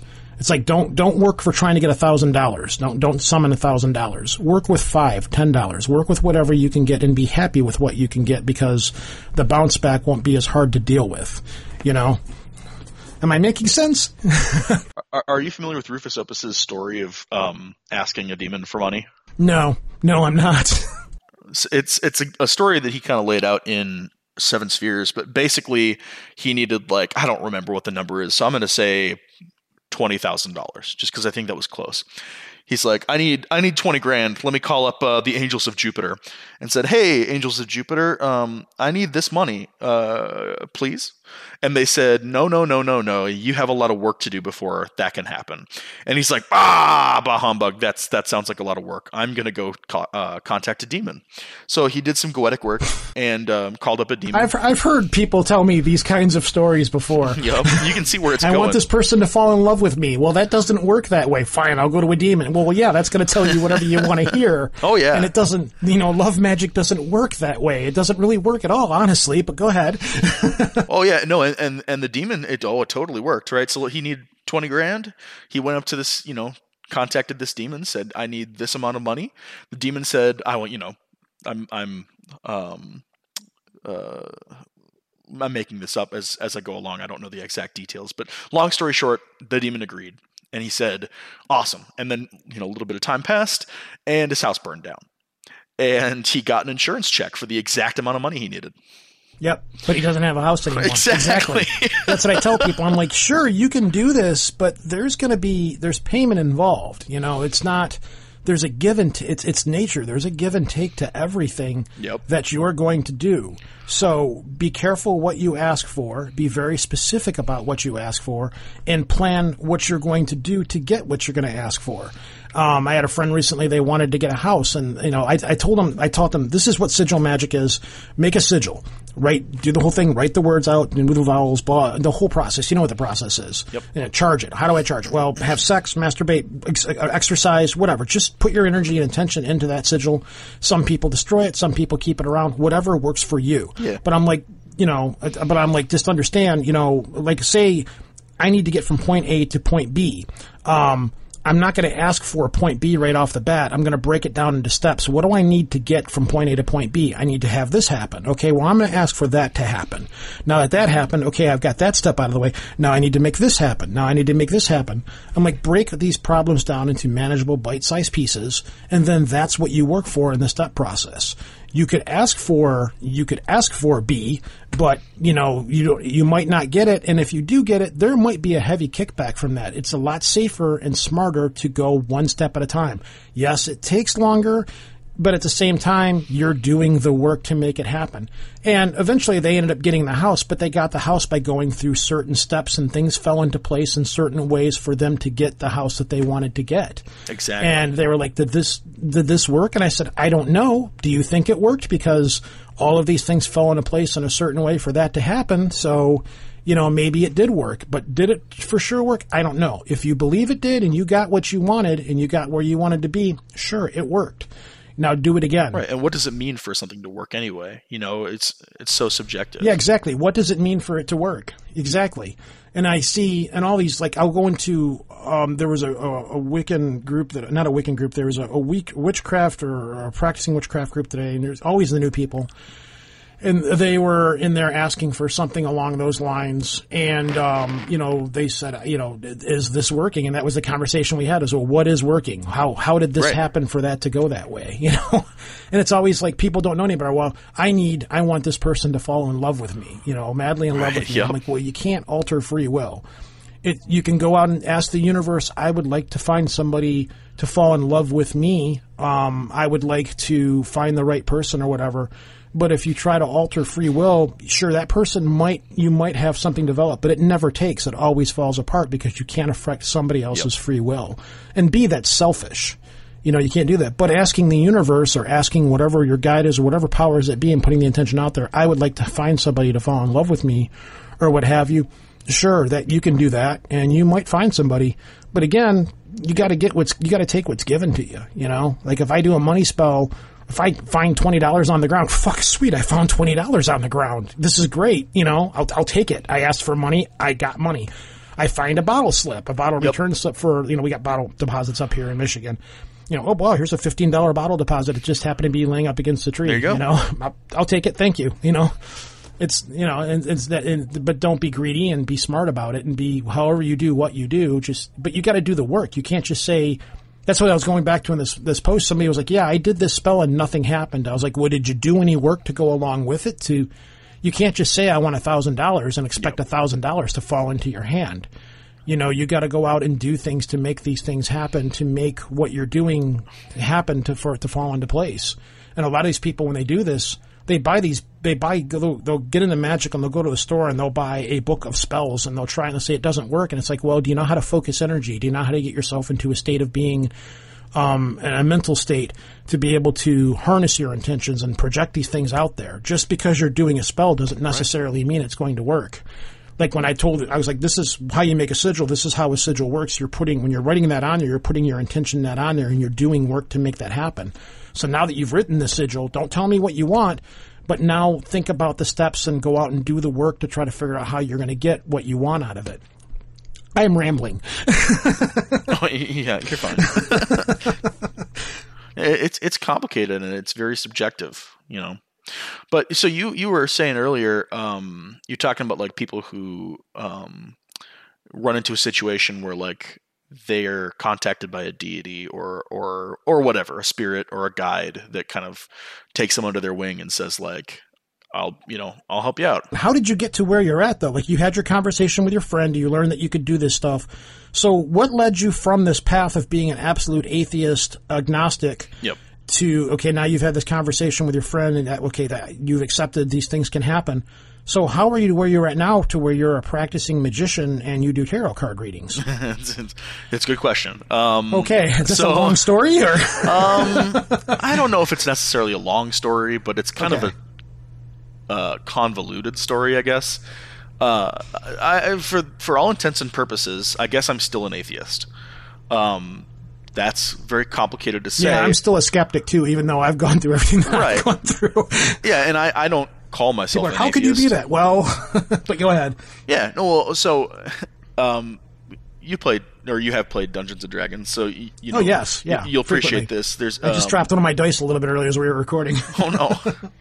Uh, there's this great idea in D and D. So, if and, and anybody out there who's not familiar, um, in the world of Dungeons and Dragons, there are gods. There's gods and goddesses. There's you know whatever. There's all kinds of spirits. And uh, as a character, And if you play the game, you will become a Satanist, ladies and gentlemen. I grew up in the '80s during the Satanic Panic, so yeah. Yeah, who who knows? I mean, there's yeah. We, well, yeah, we talked about that at the very beginning of this too. But um, there, you know, as a character, you choose sort of a deity to follow, and especially if you're playing a character like a cleric or a paladin, usually you have some kind of um, alignment with that deity that that you um, whatever right? It's part of the game. Uh, so it, it's a very bold decision in a world like in dungeons dragons where gods are demonstrably real to be an atheist. Right? So what my, my point here is in my world in my life in my in my personal experiences i've encountered situations you know like you just talked about with being a skeptic but still having your own paranormal experiences and such. I have had communication with uh, deities, and, and, most particularly with with Hecate, who you were talking about earlier. Mm-hmm. Um, and that you know that makes me you know it's sort of gnosis, right? It makes you it makes you know uh, in the way that you kind of feel um, without maybe empirical evidence that something is the case. But at the same time, I still maintain, um, you know, my unknowing, right? I, I guess I, am an agnostic, gnostic, atheistic th- theist. We are nihilists, Lebowski. We are nihilists. yeah, uh, you know, I, I, I choose not to choose, right? Because that's how I am. Yeah, yeah, I think that's what it comes down to with me. I, I don't want to choose because I feel that that will limit me to, and I don't want to be limited.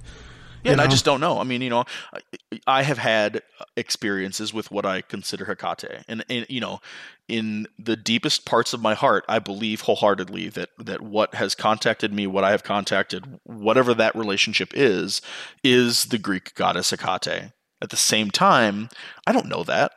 You know, a it could be part of me b it could be uh, you know anything else pretending to be Hecate you know it, it could be something completely different or something completely random or uh, an egregore that you know that's just sort of picked up its own its own like um, personality and um, you know um, agency which I, I honestly think that that's kind of what deities are to begin with but um, are you are you familiar with the word egregore?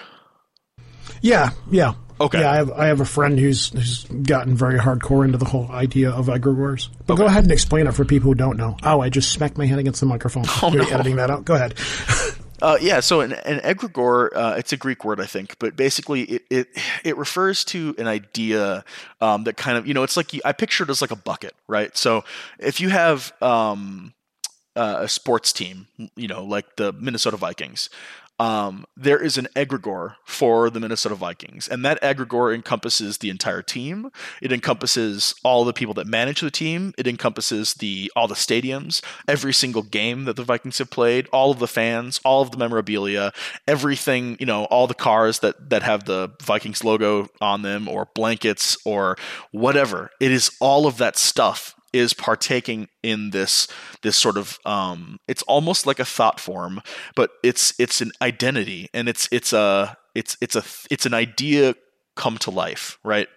Um, and everything has an egregore. I mean, you you have an egregore uh, of yourself, right? Everybody does individually. Um, we have every single group has its own sort of egregore. Political parties, right? There's the the the egregore of the Democratic Party, and when we say the Democratic Party, what you're thinking of or what you picture is not necessarily a group of specific people. It is a set of ideologies. The idea of what the, uh, the Democratic Party is. Exactly right. It's yeah. it's a it's a grouping of all of this different stuff. You know, because you also picture like um, the donkey, and you picture maybe the color blue, and you picture maybe certain states. Um, or whatever, because those those things are associated with that that bucket. They're they're in that bucket, um, and those are part of that egregore. So anyway, that's that's what they are. I think deities are sort of like that. I think, you know, if we have um, Zeus, right? Zeus is maybe sure. Let's let's say for for a minute that Zeus is literally an external spiritual being that that um, is a god, right?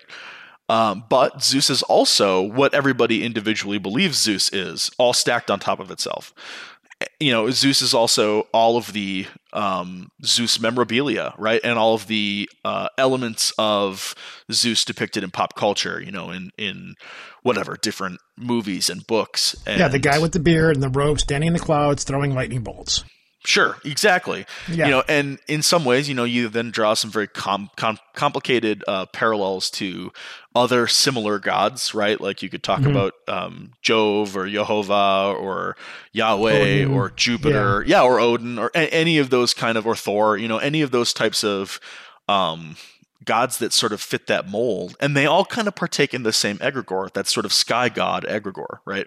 So mm-hmm. I think that I think that what what these are is our human ability to sort of invest our interest and our attention into an idea or an ideology and turn it into something real external from us. And those things have power. They have power to influence us. You know, they have power to sway our decisions and to compel us to do certain things. Um, and it's amazing. It's amazing how much power they have, and we don't even we don't even think about it. But so yeah, it's like branding. The Nike symbol, the golden arches from McDonald's, the Apple uh, logo, the Taco Bell. Yeah, the Apple logo. Yeah, I get yeah, it. absolutely. You know, it's all it's all part of that. You know, that, I'm actually really glad you brought that up. I think um, so. Uh, we were talking earlier. I'm a graphic designer. I've been a graphic designer for about oh god, twelve years. I think.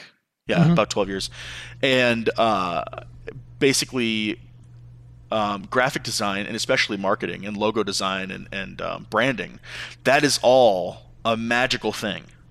You oh, know, yeah. nobody ever talks about it. Well, I mean, some people do, but like the entire act of creating a brand identity of, you know, like logos are sigils yep. regardless of whether they what what they look like. I mean, yeah, you, there are some logos out there that look like you know Chaos Magic sigils or that look like the Alphabet of Desire sigils or or mm-hmm. whatever. But like even the Apple logo, it's it's an apple. Sure, it is a literal depiction. Yeah, but when you see the Apple logo, everything Apple that Apple is and is associated with immediately comes to mind in your head. Exactly. That's that egregore. Mm-hmm. It, it, all ties, you know, into that brand identity, and we just don't talk about that. We all kind of know you know know that. We all sort of feel that when we're um, partaking in advertising. You know whether you're um, you know you've got a, a, can of pepsi and you're looking at the pepsi logo or you know or or your apple logo on your phone or whatever the case is you know that it doesn't just mean the shape that it is. It means all of those things that fall into that umbrella you know and with me like when i see um, the um, uh, Strophalos. Oh, God, I'm blanking there on the name for it. The uh, three-way crossroads sort of maze um, symbol of Hecate, that immediately evokes the the image and idea of that egregore in my in my mind, and that's a very powerful thing you know well it's the same thing as the, the, the cross for christianity you know you yeah. see that cross with with christ on it okay that's christianity exactly you know you, you see that the the the the, the symbol the, the star of david for jewish for you know for jewish um, all of you know the, the upside down pentagram, boom, Satan. You know, right? Sure. or, or Saint Peter. a, a Motley Crue album cover, and you go Satan. You know, yeah, yeah, and, and you know it, it's it's it's everywhere. I mean, it's every it's everything that that utilizes symbolism and imagery partakes in, in egregores. Um, I don't really I don't really know where I was going with that, but he would ask me something. Oh, uh, you were talking about the like how did I um, get into this stuff or or whatever. So yeah, I don't know. I mean, I, I started trying different things. You know, I, I, I started trying to contact um, spirits, uh, the goddess Hecate, um, the angelic spirits that, that we talked about, the planetary intelligences um, and other kind of random ones like just different things, you know, goetic demons or, or whatever, just different different things. And almost every single time something would happen. And I wouldn't say that it was ever what I expected, and I also wouldn't say um, it was particularly different from what I expected. It, it's sort of hard to describe. It was it was contradictory and paradoxical, but things always sort of worked and didn't work. And it was interesting enough that it kept me going. And then synchronicities started to happen. And that's about the time I started really questioning my atheism and my beliefs in uh, disbelief because you know, and for many years, even while I was practicing, I always sort of said, like, I don't believe in anything. That's kind of the the line that I used. Like, I don't, you know, not that I was a nihilist, right? But like, that I just I just I'm not going to say believe. it again. But right? Well, it's very. No, I wish I'd have saved that joke, but go ahead. no, but but you know that that that is very applicable, but um, I don't think I can say that anymore. You know, I, I try to. I try to still hold true to that and um, kind of remain in that area of um, open-minded skepticism with yeah, um, but what you're doing is okay. I mean, even though you are a follower and a practitioner of Hecate and magic and things like that, you are still open-minded. That's one of the things I'm going to ask you. This this may be a dumb question, but again, I'm coming from an outsider. No such thing.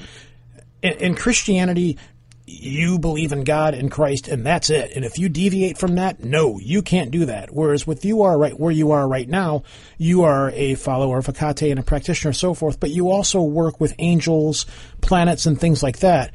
So the, for lack of a better term, the person, the person that you're following doesn't ever walk up and say, Hey, and smack you and say, what the hell are you doing? No, no, you're mine. You know, you don't, you don't have that problem with where you're at right now, correct?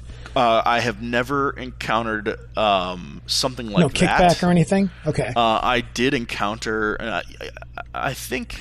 Or have you had something where it's like, hey, I'm not working with you because I don't get along with that bitch. So No. no, our, you know, you haven't had anything like that happen Nope, either. I've, I've never had anything like that. Um, I can't believe I just said it so blasé like that. No, yeah. I mean, I, I, well, I totally know what you mean. Uh, I've never had anything as negative. Um, the the closest thing I guess would be more in the positive, where, um, you know, Hecate uh, kind of showed it's like, up. yeah, we're cool. We get along. We work together. Go ahead. You know, tell him I said hi. You know, stuff like that. right. It was uh, well. It wasn't. I mean, you know, I, I think as far as like working with, I think Hecate is the number one, f- you know, entity that I do work with or do work for. Mhm.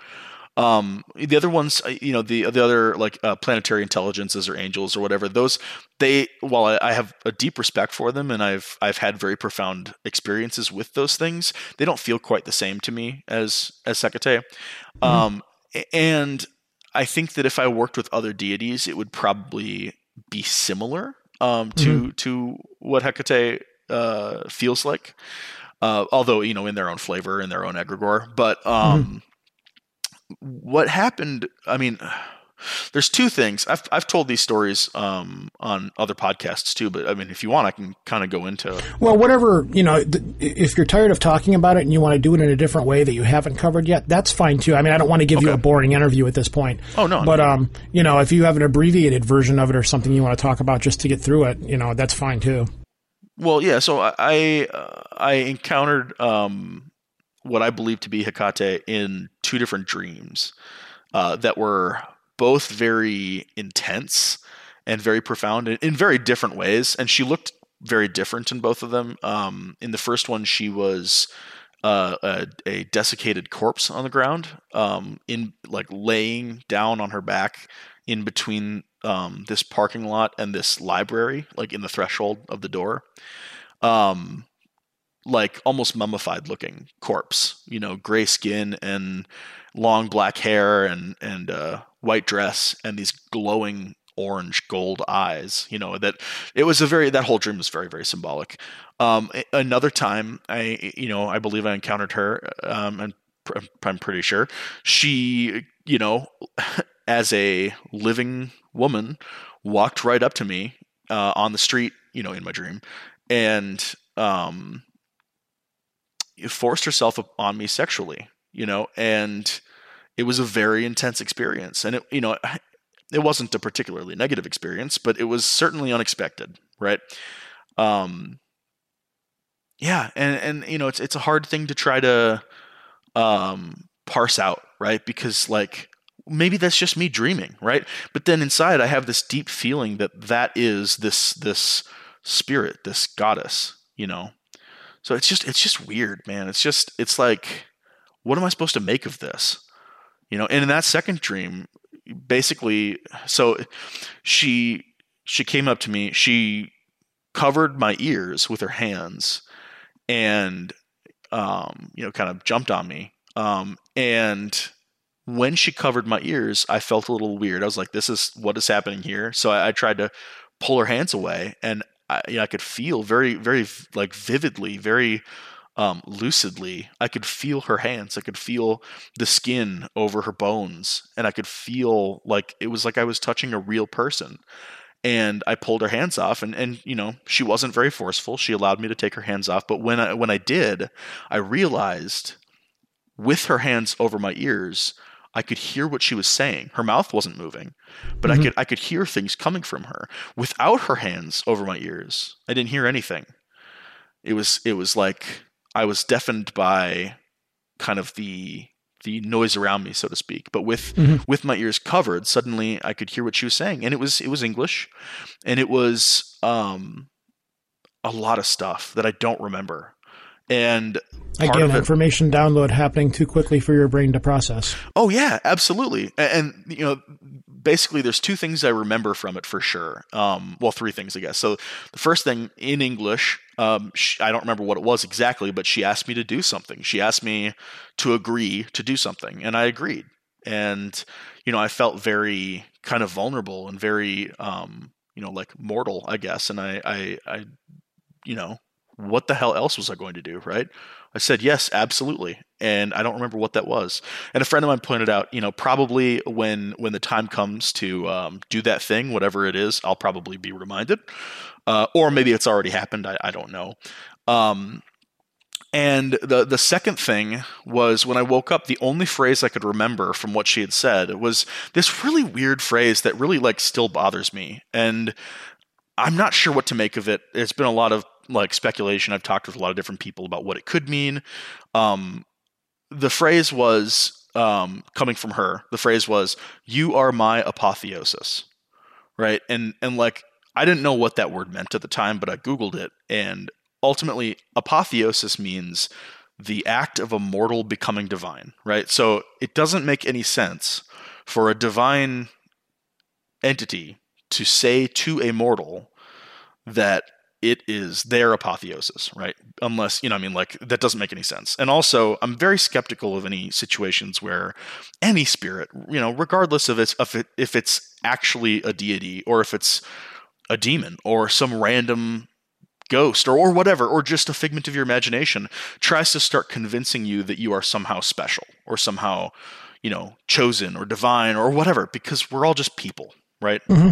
So it was a very weird phrase, and you know, it still bothers me. Yeah, but don't the know thing is, means. is the idea that what it goes down to is the work that you are doing. You might be doing work in in preference for that person. It's kind of like a person in Christianity or a priest or something like that, or a nun going out and doing work within the world, doing God's work. Yeah. You know, you I, again, I'm speculating. I don't know how I would interpret that is is is that you are doing that person's work and you are affecting things uh, on their behalf in whatever way, whatever you're doing you know, maybe it's spreading the word of your experience, and maybe somebody out there listening to this right now is thinking of going that because Hecate is experiencing a big resurgence right now and a Oh, big yeah. growth. Um, for whatever reason, I mean, we even saw it in that Sabrina the Teenage Witch reboot. Um, Oh, really? After the yeah, because that's the well, the Satanic Church they had the Temple of Satan and the Baphomet, and the Satanic Church went after him and sued him, Yep. and they agreed not to use it on the show anymore. So they had to have something to worship. So they became they started worshiping Hecate on that show and there's that that is that is becoming the new um, goddess to go to for witchcraft, uh, for Yep. lack of a better term. So you know the, what you what you are doing is it experiencing a large growth right now. This goes back, especially I've noticed since COVID started. There's more and more people coming to this kind of stuff, and Hecate is becoming a very big thing. There's all kinds of statues out there. The symbol is popping up on tattoos everywhere, and all of these different things. So I could see that. I'm I, I'm I'm interpreting as as okay through you I'm you know I am doing my work. You are my apotheosis. You are you know you're the one spreading. You you are becoming you are my disciple. So you are putting my word out there or whatever. Sure, You and, know, and so 'cause- to speak, we all are. Anybody that's Yeah, exactly. uh, yeah, And God's there's this belief that God's only get their power through how many people. That's what the show American Gods was about. They only Right. get their power through the amount of people that believe in them. That's what strengthens them for what have you. yeah, because And those it's are the kind of a-. Yeah, exactly. And that's kind of my belief about Christianity. It's like, yes, of course they're going to want every religion wants you to be part of that religion, A, for financial reasons, and B, to make the religion grow. You know, for the most part, it's just a matter of how much of a dick you want to be about growing your religion. and I'll tell you this: none of the pagan people that I've ever interacted with, with the exception of the white supremacist and Nazi assholes that are adopt, adopting the whole Norse paganism thing, which the Norse the Norse pagans are fighting back very fiercely on it. Thank God. Um, yeah, Or it- thank that- Odin. yeah, but they're not. They're not. Again, I'm not in this. I have some. I have uh, like Visir and a couple other things tattooed on me, but I am not a Norse pagan. I do like the imagery of it, though. But I, you know, w- excuse the term, but God bless them for going out and actually fighting back and saying, no, this is. It would be like. Like you, you following Hecate, and all of a sudden a white supremacist group coming along and saying, "Well, yeah, we're we're not followers of Hecate." You wouldn't take that lying down, Right, You know, like, exactly. no, fuck you, you know. Yep. And the only problem is, is they're not getting enough recognition for going out to them saying, no, these people aren't us. You're seeing it pop up on TikTok and all these other social medias. They're starting to try to reclaim it before it gets out of hand. But at this point, I think the damage is done because I've got some runes tattooed on me, and I've had more than one person. I fit, I fit the model for a white supremacist. I'm bald. I have a beard. Um, I ride a motorcycle. I have these tattoos on me, and I've had quite a few people look at me and be like, "Oh, so you're a white supremacist?" And I'm like, "No, no, no, no, no. This is my daughter's names. This is my mother's name.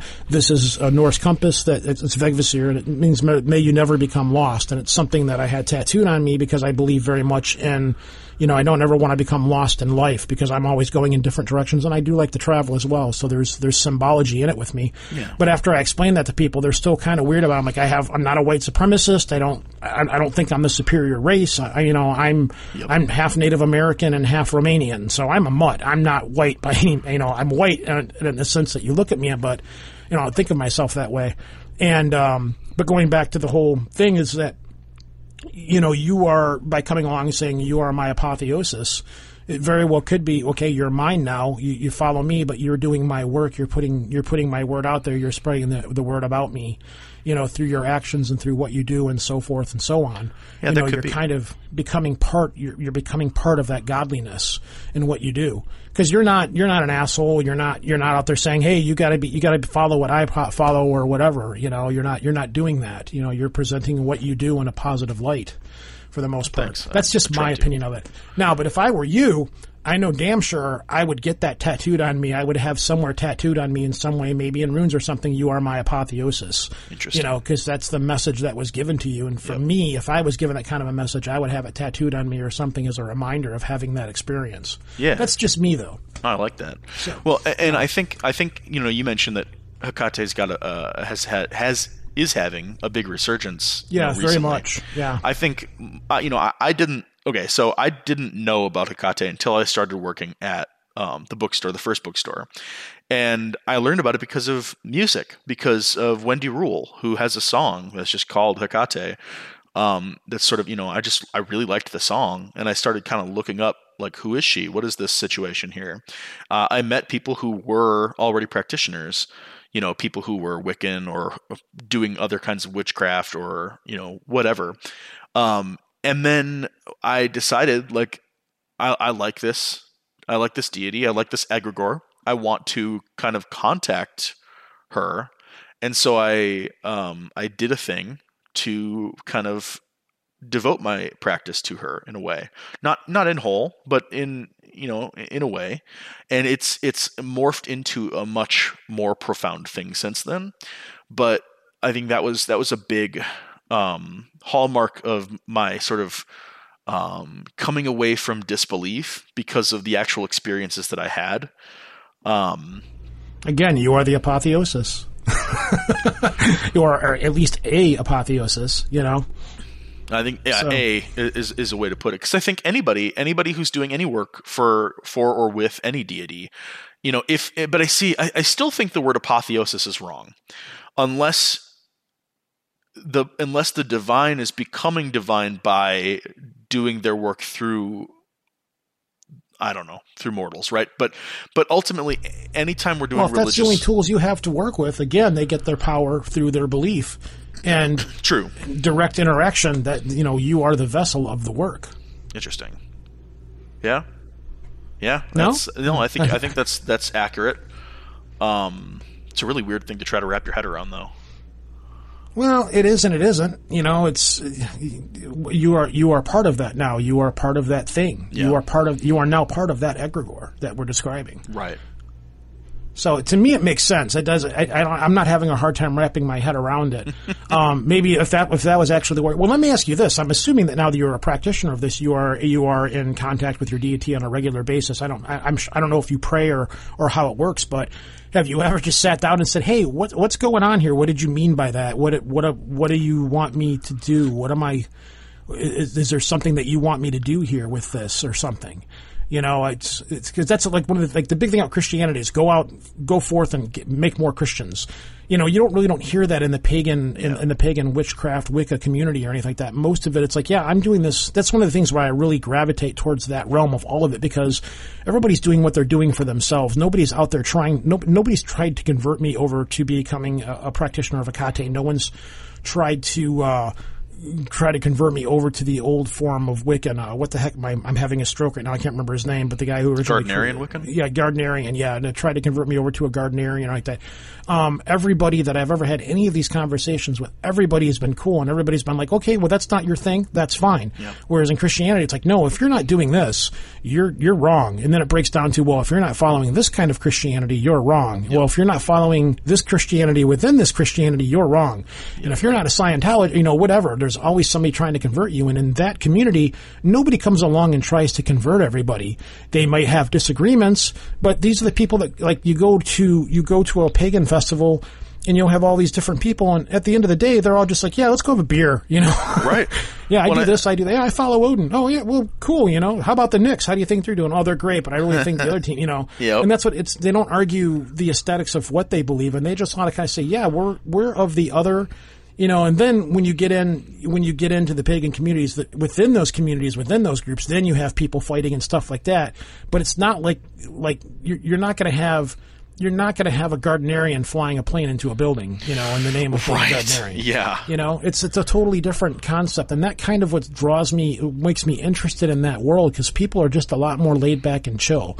I mean, there are disputes within the communities, and it does There get is. pretty dirty. But on the whole, you know, most most of these people are pretty chill and pretty cool. You know, like we're all we're all weirdos, and I think we all kind of recognize that about ourselves. yeah, and and everybody kind of says, yeah, we're all we're all kind of weirdos here. We're all kind of we're all kind of doing our own thing, and I'm not hurting you, and you're not hurting me, and you know, you're Yep. gay, okay, whatever. You know, it's that's one of the things that I like. Like, I'm in I'm in a lot of these groups and stuff, but being like, um, a lot of these a lot of these Wiccan practices. They cater more towards either the feminine, the feminine, or people uh, of homosexuality, or Yep. transgenders and all that. And I really don't, I'm not like that. I'm not gay or anything like that. So I'm kind of on the outside looking in. I really don't feel at home in those communities, but I do very much enjoy watching what's going on and learning and seeing all the processes and things that happen. That's interesting. You know, my my roommate has said something very interesting or very similar uh, recently with. Um, and I think the reason for that, that idea that like those communities tend to cater more toward the the feminine or or gay or whatever, is because, well, you know, historically, and I think it's it has They're more downtrodden and outcast and looked down upon. And that's a community that says, come on, you're, you're welcome here. You are embraced here. that's a really interesting way to look at it. I did not look at it that way. Um, but you know, I think that's that's absolutely a valid part of it, being sort of outcast and um, uh, disenfranchised or marginalized, right? But that, that's absolutely a part of it. But I think I think another part of it is sort of um, being Like you could be in the Wicca community in, in the witchcraft community and be like, "Yeah, I'm gay," and I was like, "Who cares? Come on, Right. we love you. You know, you're you're your family here. It, it- nobody bats an eye at it." That's Whereas If you're a Christian and you're gay, whoa. but I mean, even looking back, you know, looking back hundreds or, or thousands of years at other um, magical traditions all over the world, you know, what what you see is it's usually women or it's usually um, like more effeminate men or um, you know, or gay men or or whatever, you know. And I, I don't Yeah, you see it in shamanism all the time. Sure, and I don't have any scientific evidence for this or proof for this or anything, but from the patterns I've noticed, it almost feels to me like what it is is that whatever magic is, whatever it is that we're tapping into with this stuff, is sort of on that side of things. It's on the more on the more feminine side of living. You know, it's it's it's an aspect that's a lot more emotional. It's a lot, uh, you know, and by that I mean like in uh, um, empathic or in touch with um, emotion in general. Um, Yeah. you know, it's it's not so, um, you know, like, like, I've, I've also seen in the um, in, in the Wiccan and, and that community. I, I use the term Wiccan as a blanket term. Sure. But men are are allowed in there, but they're kind of secondary, or, or there there is an equalness to them there, but both sides of the sexual spectrum are respected in their own ways. Yeah. Uh, but it's still primarily a feminine thing. And none of this I have a problem with at all. I, I think uh, you see the same thing happen with the followers of Santa Muerte. Yep. Uh, Santa Muerte, the death saint, is, you know, these are people that are drug addicts and homosexuals and downtrodden people that go to the, the Santa Muerte, the, the Saint Death, because they're welcome there. Like death doesn't care, and and they're like, yeah, I go there because I'm I'm welcome there, I'm, I, and I'm accepted, and and nobody bats an eye. And I think I see a lot of that happening in a lot of these groups and stuff that I'm in. And that's one of the underlying things that when most men are commenting on these things, vast majority of the time they're gay or transgender or whatever.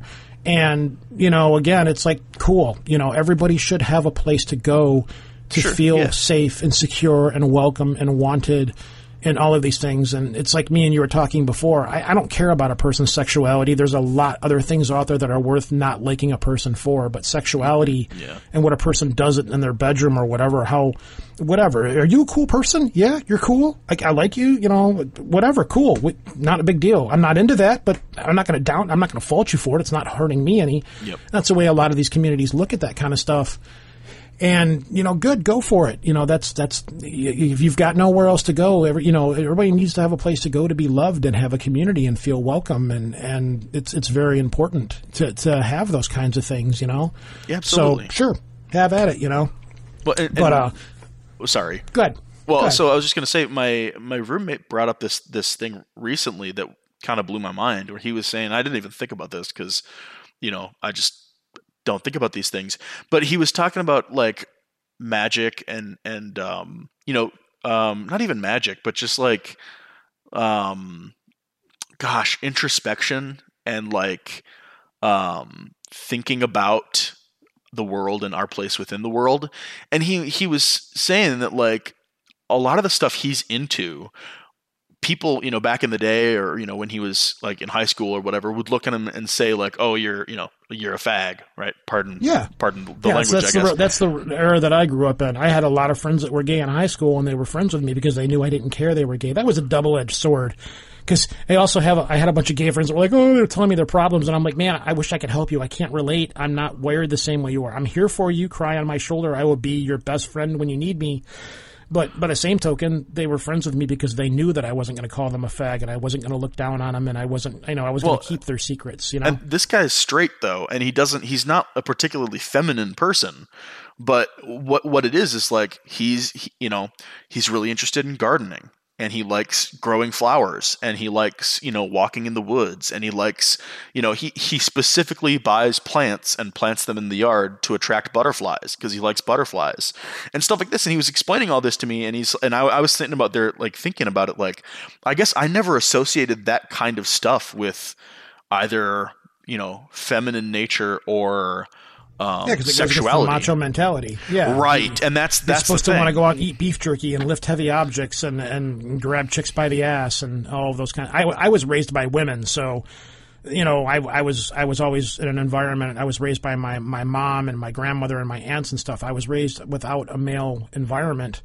um, around me to grab onto any of that macho, be a man kind of stuff. think- I don't, and same with sexuality. I don't believe that it's a hard and fast like this or that. It's not a duality. It's you know, when we could talk all day about like the gender binary and what that means and, and Yeah. why, you know, whatever, right? But like, I think that it's more complicated than that, and I think I think that's the same with like religion and magic and you know and the paranormal and all these other things. It's it's it is a spectrum. It's a spectrum of experience that we don't you know you can't just like lump people into just one side of it completely like so i mean i don't know But it all goes back to in the end, it's like we were talking about before. At the end of the day, most people don't think about this. Like you probably, when you were younger growing up, when you were, because you were growing up in a world where this is the way you're supposed to be or whatever. Yep. Now that you're older, you probably don't give much of that stuff a second thought anymore. You know, it's Yeah. just, you've just accepted what you are and how you are, and people around you accept you for what you are. So it's not a big deal for you anymore. But now you're more just concerned with, I need to live my life. And that stuff is secondary. Either accept it or don't. Leave me the hell alone if you don't, you know? you mean like being pansexual Yeah, well, you know, just whatever. I mean, now I, I don't know. I, I can't. I can't speak for you, but um, you know, is it still a thing for you like it was when you were growing up or whatever? Because now you've moved on to other things in life. yeah I, I, I when i was when i was like a teenager and like figuring out my sexuality and stuff it was it was Yeah. a lot more um you know i was growing up in an environment in in rural minnesota Exactly. where yeah where you you could not be anything but straight and if you were people like uh, there were literally situations where people would like throw stuff at me and like spray Oh, yeah. perfume and call me Yeah. names and and so i just i just like hid it for a long time. You know, we talked about sort of being Yeah. in the closet. I mean, that's that's very much a thing. But it's you know, as soon as I was able to kind of like get into a better environment and be you know out of the closet in that respect, you know, it occurred to me, like you're saying, like I don't think about that much anymore because yeah, like Exactly. that is just a part Exactly. of who I am, and it doesn't it's just matter. a part of who you are, and it doesn't matter to you anymore because you've accepted it, and the people around you probably have, and you've moved on. I gotta laugh. I, I, my my daughter has a lot of gay friends, and I grew up having a lot of gay friends as well. Um, but my daughter, uh, the younger generation, I was sitting around. We were sitting around. She had just moved in her house, and a bunch of her friends were there, and um, um, two of there's two girls that are married, and I love them to death. I watch these kids grow up, and when they finally came out, and I'm like, listen, if if your parents don't accept you, I will be your dad. If you kicked out, I have a room. I think nothing of this. It's not a big deal. I will I will take you under my wing if you need me to. And I've had that conversation with many young people. But we were sitting around outside talking, and they were, you know, I'm like, I don't mean to sound like the old man, but I'm like, you guys, I know it's still a struggle for you guys, but I'm like, you kind of got it made because when I was growing up, if you were gay, you got your ass beat. You couldn't talk about it to anybody. You had to be very careful about who you came out to, you know. But Yeah, nowadays, absolutely. the kids just don't care. They they just don't give a shit anymore, which is kind of cool. But at the same time, they're like, yeah, we get picked on and stuff like that. I'm like, yes, you do, but you need to understand that the people that came before you, that paved the way for you, they had it really rough. People got Like, you killed. compete. Yeah, people got killed. They got their asses beat. You know, even even if people suspected you were gay, you know, you got your ass beat. Thrown in jail. But nowadays, I mean, kicked out of the yeah, you couldn't walk down the street holding hands. You couldn't kiss in public and stuff like that. Nowadays, Fired. they're just like, yeah, this is what I am, and I don't give a shit. And more and more people are coming out and being what they are and stuff. But it's kind of like, you know, I, it's hard for me to say to them, but I'm kind of like, you know, you need to understand that, you know, you guys don't care anymore because it's more accepted now. But there were so many people before you that didn't have it this way, and they had to, you know, they had to. It, it- pride's a thing now. Pride is pride is everywhere, you know. But back then, you couldn't wear, rain, you know, no companies wouldn't support pride or because it was bad and it was looked down upon. Oh, you know, and I kind of just want to be like, you, eh, I sound like the old man. Back in my day, you couldn't, you know. That's what I feel like sometimes, and you know, they, they kind of look at me like that way, but at the same time, they kind of know where I'm coming from, and I'm like, Yeah. you need to, you know, appreciate. Really take some appreciation of what you are and what you can do, and just just don't take it as a given because people had to fight to be where you guys are at right now. You know, I don't know. I'm not really sure where I'm going with this, but I just kind of those moments where I was just sitting there thinking, man, I'm I, again, here's me, here's me, grandpa, you know, having this conversation, you know, with these kids, like, you know, back in my day, you know. Well, when the- and again, coming from a straight man sitting there talking to a bunch of, you know, bi and gay and bi and gay and lesbian kids and stuff like that. Yeah. Because I'm kind of looked at as the cool dad amongst the circles. They're like, oh yeah, he's cool, you know, That's but good. come on out, here have a drink with us. And I relish in that. I love that fact that I, I'm very open and have a good. I'm, I'm still very young at heart. Um, and I, I and I want to be that way up until I die. I want to die when I'm 18 years old. You know, it's the way I look at it. So, anyways, I've had you on here for a long, long time. This is probably one of the longest shows I've done in a long time. We're going on about two and a half hours, two two hours and 40 minutes now. Yep. So, um, we've we've discussed a whole lot of stuff, which is funny because we had really no idea what we were going to talk about when we sat down here. Um, and I do have a great vibe with you. I enjoy talking with you a lot. Conversation flows very well between us. Yeah, man. I- I, like it. Well, I told Um, so- you, I, I said we could talk about pizza toppings, and we'd probably fill two hours. We, I know. I think off the air we probably could. We, I don't think we'd have a problem with it. But uh, as at the end of the show, I do this with every guest that comes on the show. Um, talk about you know Pimpware. If you have any books out, you have a tarot deck that you've made out. I know. Yeah. Um, you also have your podcast. Where can people find your podcast? If you want to talk about your tarot deck, anything that you want to put out there right now, go right ahead. Sure. Well, um, yeah. So the tarot deck's called the Sigil Arcanum Tarot. Um, so you can find that at sigilarcanum.com. Uh, that's S I G I L A R C A N U M dot com. Um, yeah, and then uh, the podcast is the Green Lion Podcast. Uh, I think the website for that is something like greenlionpodcast.sounder.fm. You don't even know your own podcast website. well, it's it's a sounder website, but you- I mean, you can also Yeah. just search Green Lion Podcast in any podcast um, app, and Okay. it'll, it'll show up. Yeah. Um, and that's really the only thing I've got going on. I guess I have um, a website for the Green Lion stuff, but it's very much under construction. Uh, but that's greenlionpublishing.com. And uh, I guess hit me up on Twitter. I'm uh, uh, Aettic, A E T T I C. Yeah, I just noticed today that you I, that you were following me because I hadn't been on Twitter in a little while. I jumped on uh, TweetDeck to see what was going on and check how my stuff was going, and there Yeah. you were. And I'm like, oh wow, we've been following each other all this time. Yeah, there you go. Because you just kind of popped out of nowhere, and you're like, "Yeah, I listened to your show," and blah blah blah. And I'm like, "Wow, how come I've never?" It's weird. I've been doing this for going on 13 years now, and I always think, "Man, I can't." There's nobody more I'm going to meet now. I always get to a point where it's like I've I've met everybody on the show that I'm going to meet, or I've affected everybody that I'm going to affect, and and you know you lose listeners and gain listeners and all these things over time. And every once in a while somebody new pops up or somebody will say hey yeah you've really influenced me to do this or that. And you know it's it's really cool to hear from people out there that you know you reach a point well i guess this is it. This is the highest i'm ever going to go. This is the most that's going to happen. And somebody you know like you comes along every once in a while and it's it's cool to meet fresh new people and and thanks, have man. good discussions like this on occasion so Yeah, well- you know thank you for coming here I'm glad I could uh, shake up your world. Thanks for talking to me. it's been a it's been a fun chat. hopefully somebody out somebody out there listening got something out of this i hope so I hope so too. And if not, well, you know, that happens. Thanks for coming on, man. It's been a lot of fun talking to you, Taylor. I, I hope to do so again soon.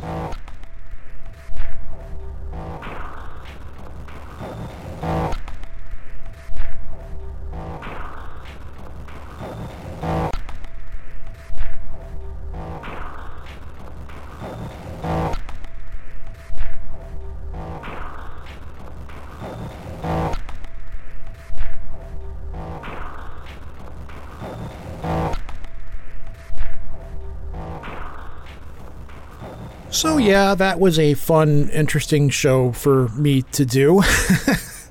if if you've made it this far, that means that you uh, were able to make it through my tired, over caffeinated rambling. This is why when I go on other podcasts, and I don't do that very often because I get very nervous about the spotlight being put on me.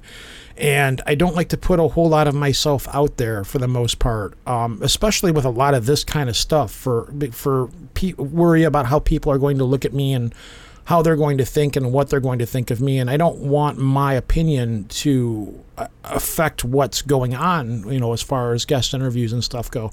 I'll, I'll do things in interviews and, and things like that to push things along and stuff but very seldom do i like to talk about my views on things like magic and religion and, and all of these different things because they're just they're just odd topics for me to talk about.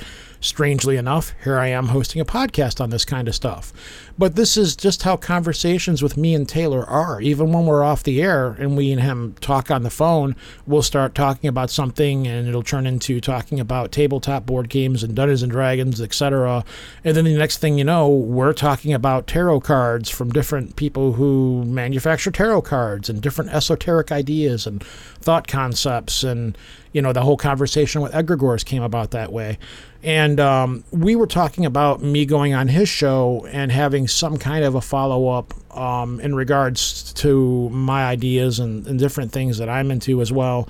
But i told him i would only do it if stephanie goes on there with me because she's kind of this motherly older sister figure that's helped me through a lot of this kind of stuff. But we'll see if that's going to happen. I don't you know I, I don't know when or whatever. It's up to taylor to get in contact with me and say hey what's going on? You know do you want to do this? Uh, do check out his podcast, the Green Lion Podcast. That show is a lot like what we just talked about here, and he's still finding his way on that show and finding his feet. So, uh, yeah, give it a listen. It's a lot of fun. Or if you want to listen to him, he was over on Where Did the Road Go with Seriah, and I believe Ren Collier. I think he's been on there a couple of times. And then he was also on with the guys over at Conspiranormal, another fantastic, excellent show that's in my family of podcasts. Uh, both shows are people that I have a lot of respect for and look up to very much. So, having said all of that, the uh, show is going to be going on somewhat of a hiatus here. And yeah, I know I say that all the time, but summer's here and we've been, you know, three quarters of it's over with, but we spent, you know, a year locked up and everything is just catching up with me. I've got trips to go on, I've got family stuff going on. My guests are in the same boat. The people that I'm trying to get on the show to interview, um, they're also in the same boat about having stuff going on because it's summer and everybody's catching up with stuff. I've got a few books here that I have to read and um, I'm just cutting back a little bit to because I'm just getting overwhelmed. I'm cutting back to take care of all of this. So it's not fading. We're not going anywhere. And I did say a while ago when we did the uh, the quote unquote reboot that I'm going to be taking more time with these episodes, and I'm not just going to be putting episodes together to put them out there.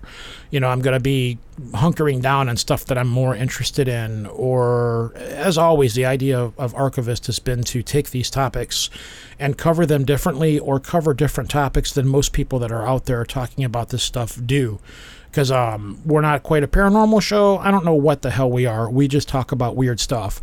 And the other thing is, I've also got the other podcast, which is Old Nerds Drinking, which is myself and my buddy John just sitting down and nerding out about different topics. John runs that show, and John is also kind of in the same boat where Summer's here. He's got a family, and we're all just busy. And I play a different part on that show. So between both shows, it's like, ah, got to pump the brakes here a little bit and just settle back a little. So, uh, yeah, you're hearing from me a little bit less because I'm booked up. I've got a trip coming up in August, and I've got, I may have another one coming up down to Florida in October. And I got to see how all this stuff plays out right now. So, yeah, that's that's the hell that is my life right now. Anyways, some shout outs. Uh, I'm going to give a shout out to my friend Jenna Ross, who's somebody that I just recently met through Facebook through one of the groups that I talked about in the show tonight.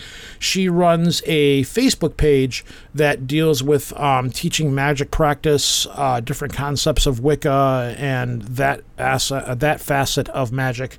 And another guy, James Wilson, who gave me a very, very kind compliment over in the Radio Misterioso uh, Facebook page. Um, so James, I appreciate it. Um, hearing people say stuff like that is kind of what keeps me going because every time I'm like, okay, I can't do this anymore. I don't know if anybody's listening out there. Is anybody actually getting something out of this?